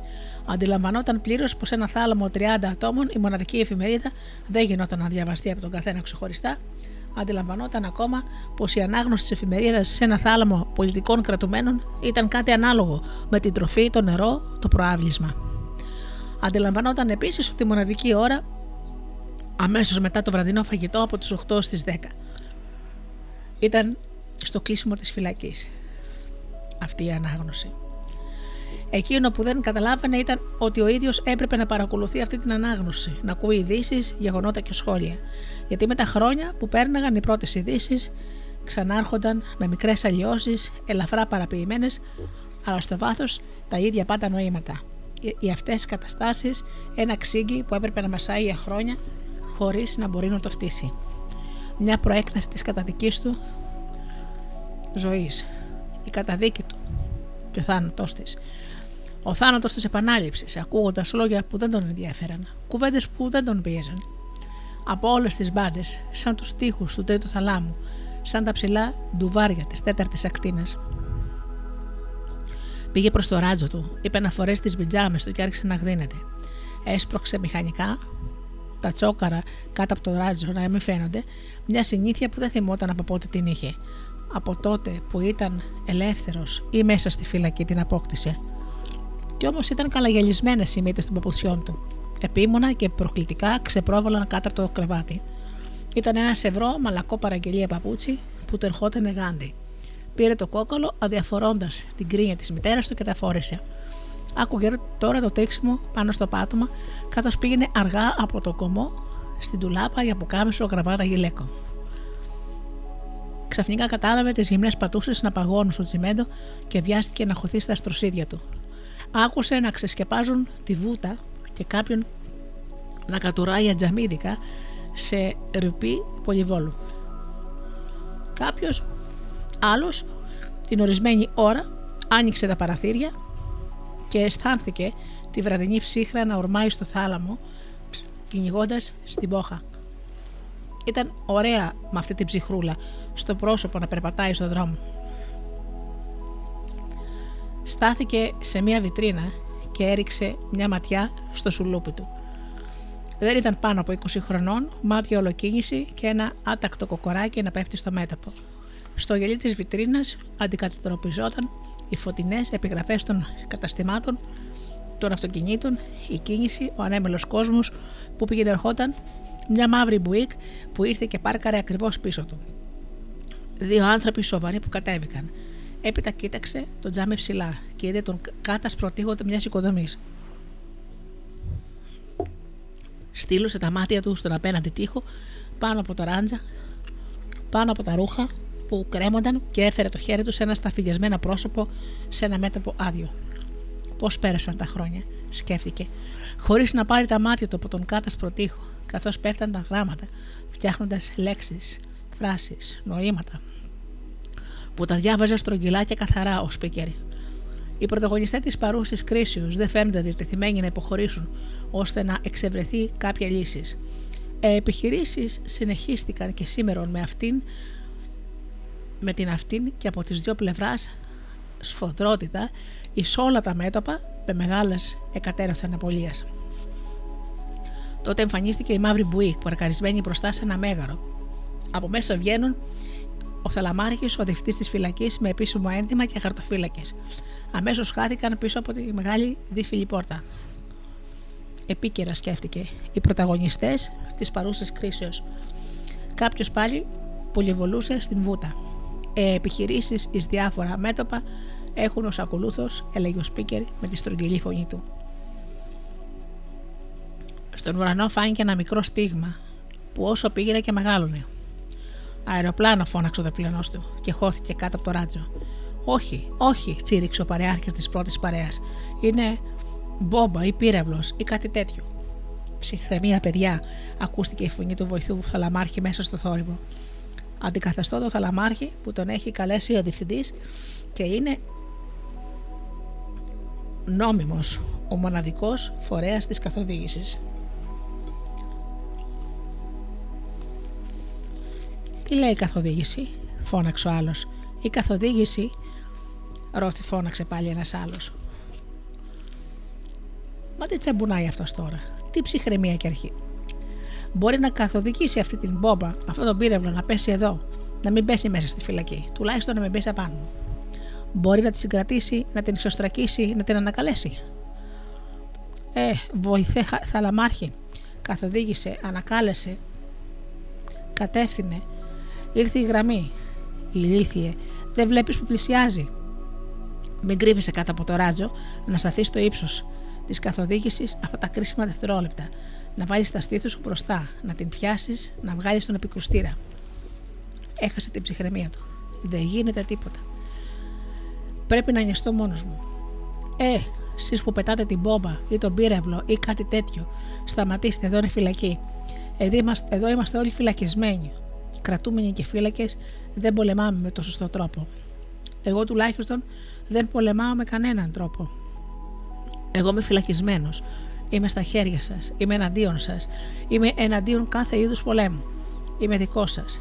Είμαι ημέτερος με ήττα για τη νίκη. Και μόνο ημέτερος με ύψιλον. Ημέτερος με ιώτα για τη γιώτα. Της ημετέρας. Της ημετέρας. Είμαι τέρας, είμαι τέρας, Είμαι, είμαι, είμαι. Ιαχωβάς διαμαρτυρόμενος κατά του πολέμου, ειρηνιστής, ουδέτερος, αδιάφορος, είμαι εναντίον σας, θεωρητικά μόνο, συναισθηματικά λόγω βιωμάτων, από παράδοση, από συμφέρον, από συνήθεια. Μα γιατί επιτέλους δεν πέφτει να τελειώνουμε, μήπως η φωνή μου, ξεπερνώντας το φράγμα της σιωπής, εισακούστηκε, μήπως ανακάλεσαν; Ήταν λάθος, ήταν ένα μαύρο πουλί, ένα μαύρο περιστέρι που κατέβαινε από τον ουρανό σφεντόνα. Την τελευταία στιγμή ήρθε, έκοψε φόρα, ανοίγοντας τα φτερά του και έκατσε ήσυχα ήσυχα να σταθεί στη ρίζα του δέντρου. Εκεί βρισκόταν αυτός πριν ειδών. Καλυπτόταν στη ρίζα του δέντρου και ίσα ίσα τον αυτόν χώραγε εκείνη η θέση. Φύγε, είπε ψιθυριστά. Φύγε, θα, θα επισημάνουν το στόχο.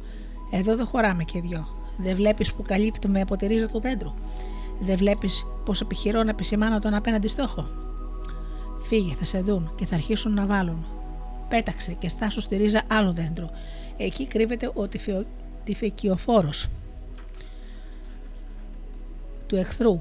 Είναι κρίμα να χαθώ από πυρβολικό συναισθηματισμό, παραχωρώντας σε ένα τη θέση μου, σε σένα. Μπορεί ο αντίπαλος να το πράξει, αλλά εγώ είναι κρίμα. Δεν είμαι πρωταγωνιστής της παρούσης κρίσεως, ούτε δευτεραγωνιστής, ούτε τριταγωνιστής, ούτε καν αγωνιστής. Είμαι ένας θλιβερός κομπάρσος και σέρνομαι σε δεύτερο πλάνο μέσα στο σκοτάδι. Φύγε, μη μας προδίδεις. Θα αναγκαστώ να σε σκοτώσω και θα προδώσω τη θέση μου. Φύγε, γιατί όπου και να είναι θα έρθουν ο διευθυντής ο θαλαμάρχης που τους έχω στήσει καρτέρι. Έβαλα το χέρι στην τσέπη να βεβαιωθεί για το σιγαστήρα του ρεβόλβερ. Έβγαλε μερικούς πασατέμπου που είχε και έχανε τη γεύση ξυγιού. Φτού έκανε προδοσία. Ο τελευταίος πασατέμπος ήταν κούφιος, δεν είχε τίποτα μέσα. Και αυτοί οι δύο δεν φαίνονται. Μήπως το σκάσανε από καμιά μυστική έξοδο. Ξανά βάλε με φούρια το χέρι στην τσέπη, ψάχνοντας για ένα τελευταίο σποράκι. Εκεί στο τσεπάκι της τσέπης, μήπως χωμένος στα γαζιά και στα ξέφτια, στο τέλος βρήκε ένα μικρό. Φαινόταν γεμάτο. Μπορεί να μην είναι θαλαμάρχης ή πράκτορας.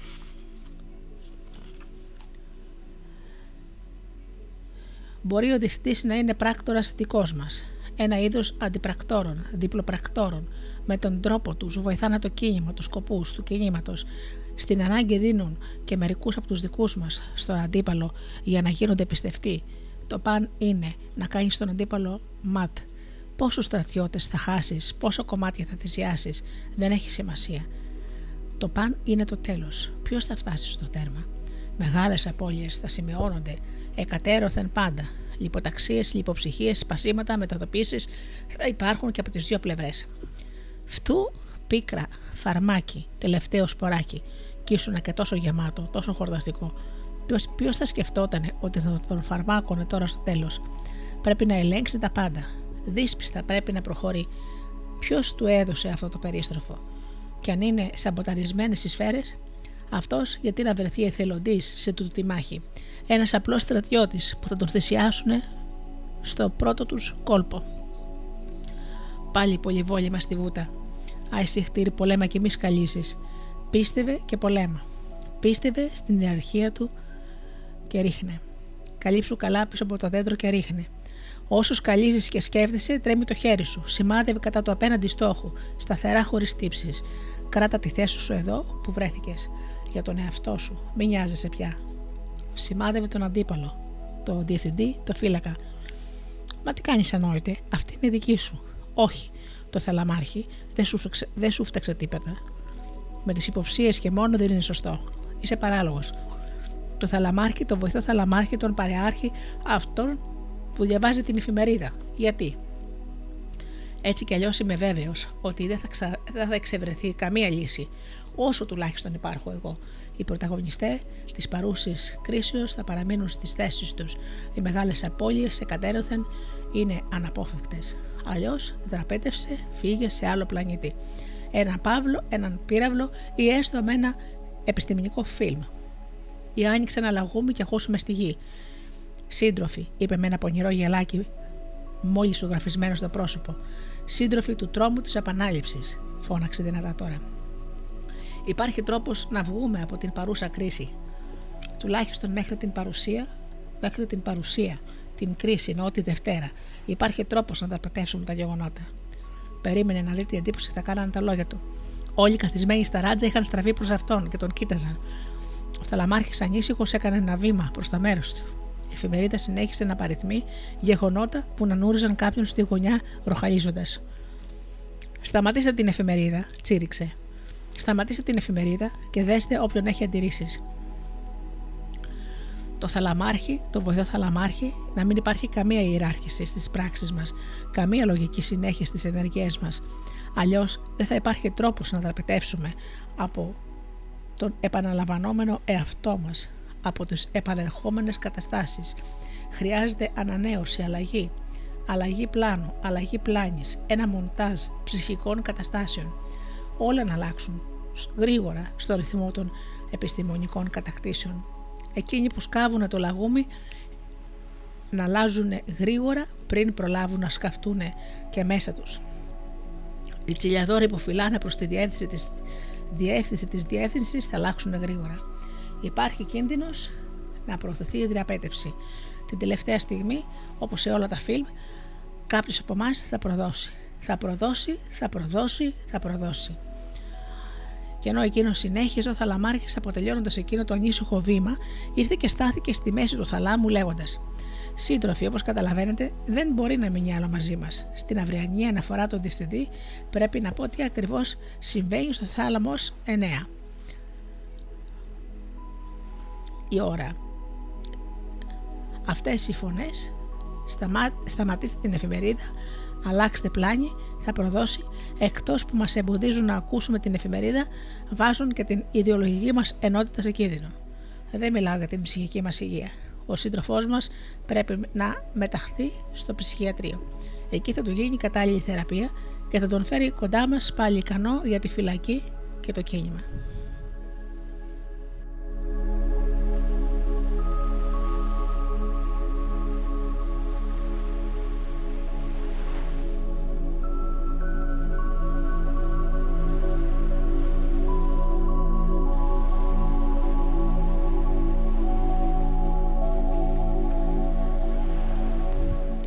Αγαπημένοι μου φίλοι, η εκπομπή Άνθρωποι και Ιστορίες με τη Γεωργία Αγγελή στο μικρόφωνο έχει φτάσει στο τέλος της. Ευχαριστώ θερμά για αυτές τις δύο ώρες που ήμασταν εδώ μαζί.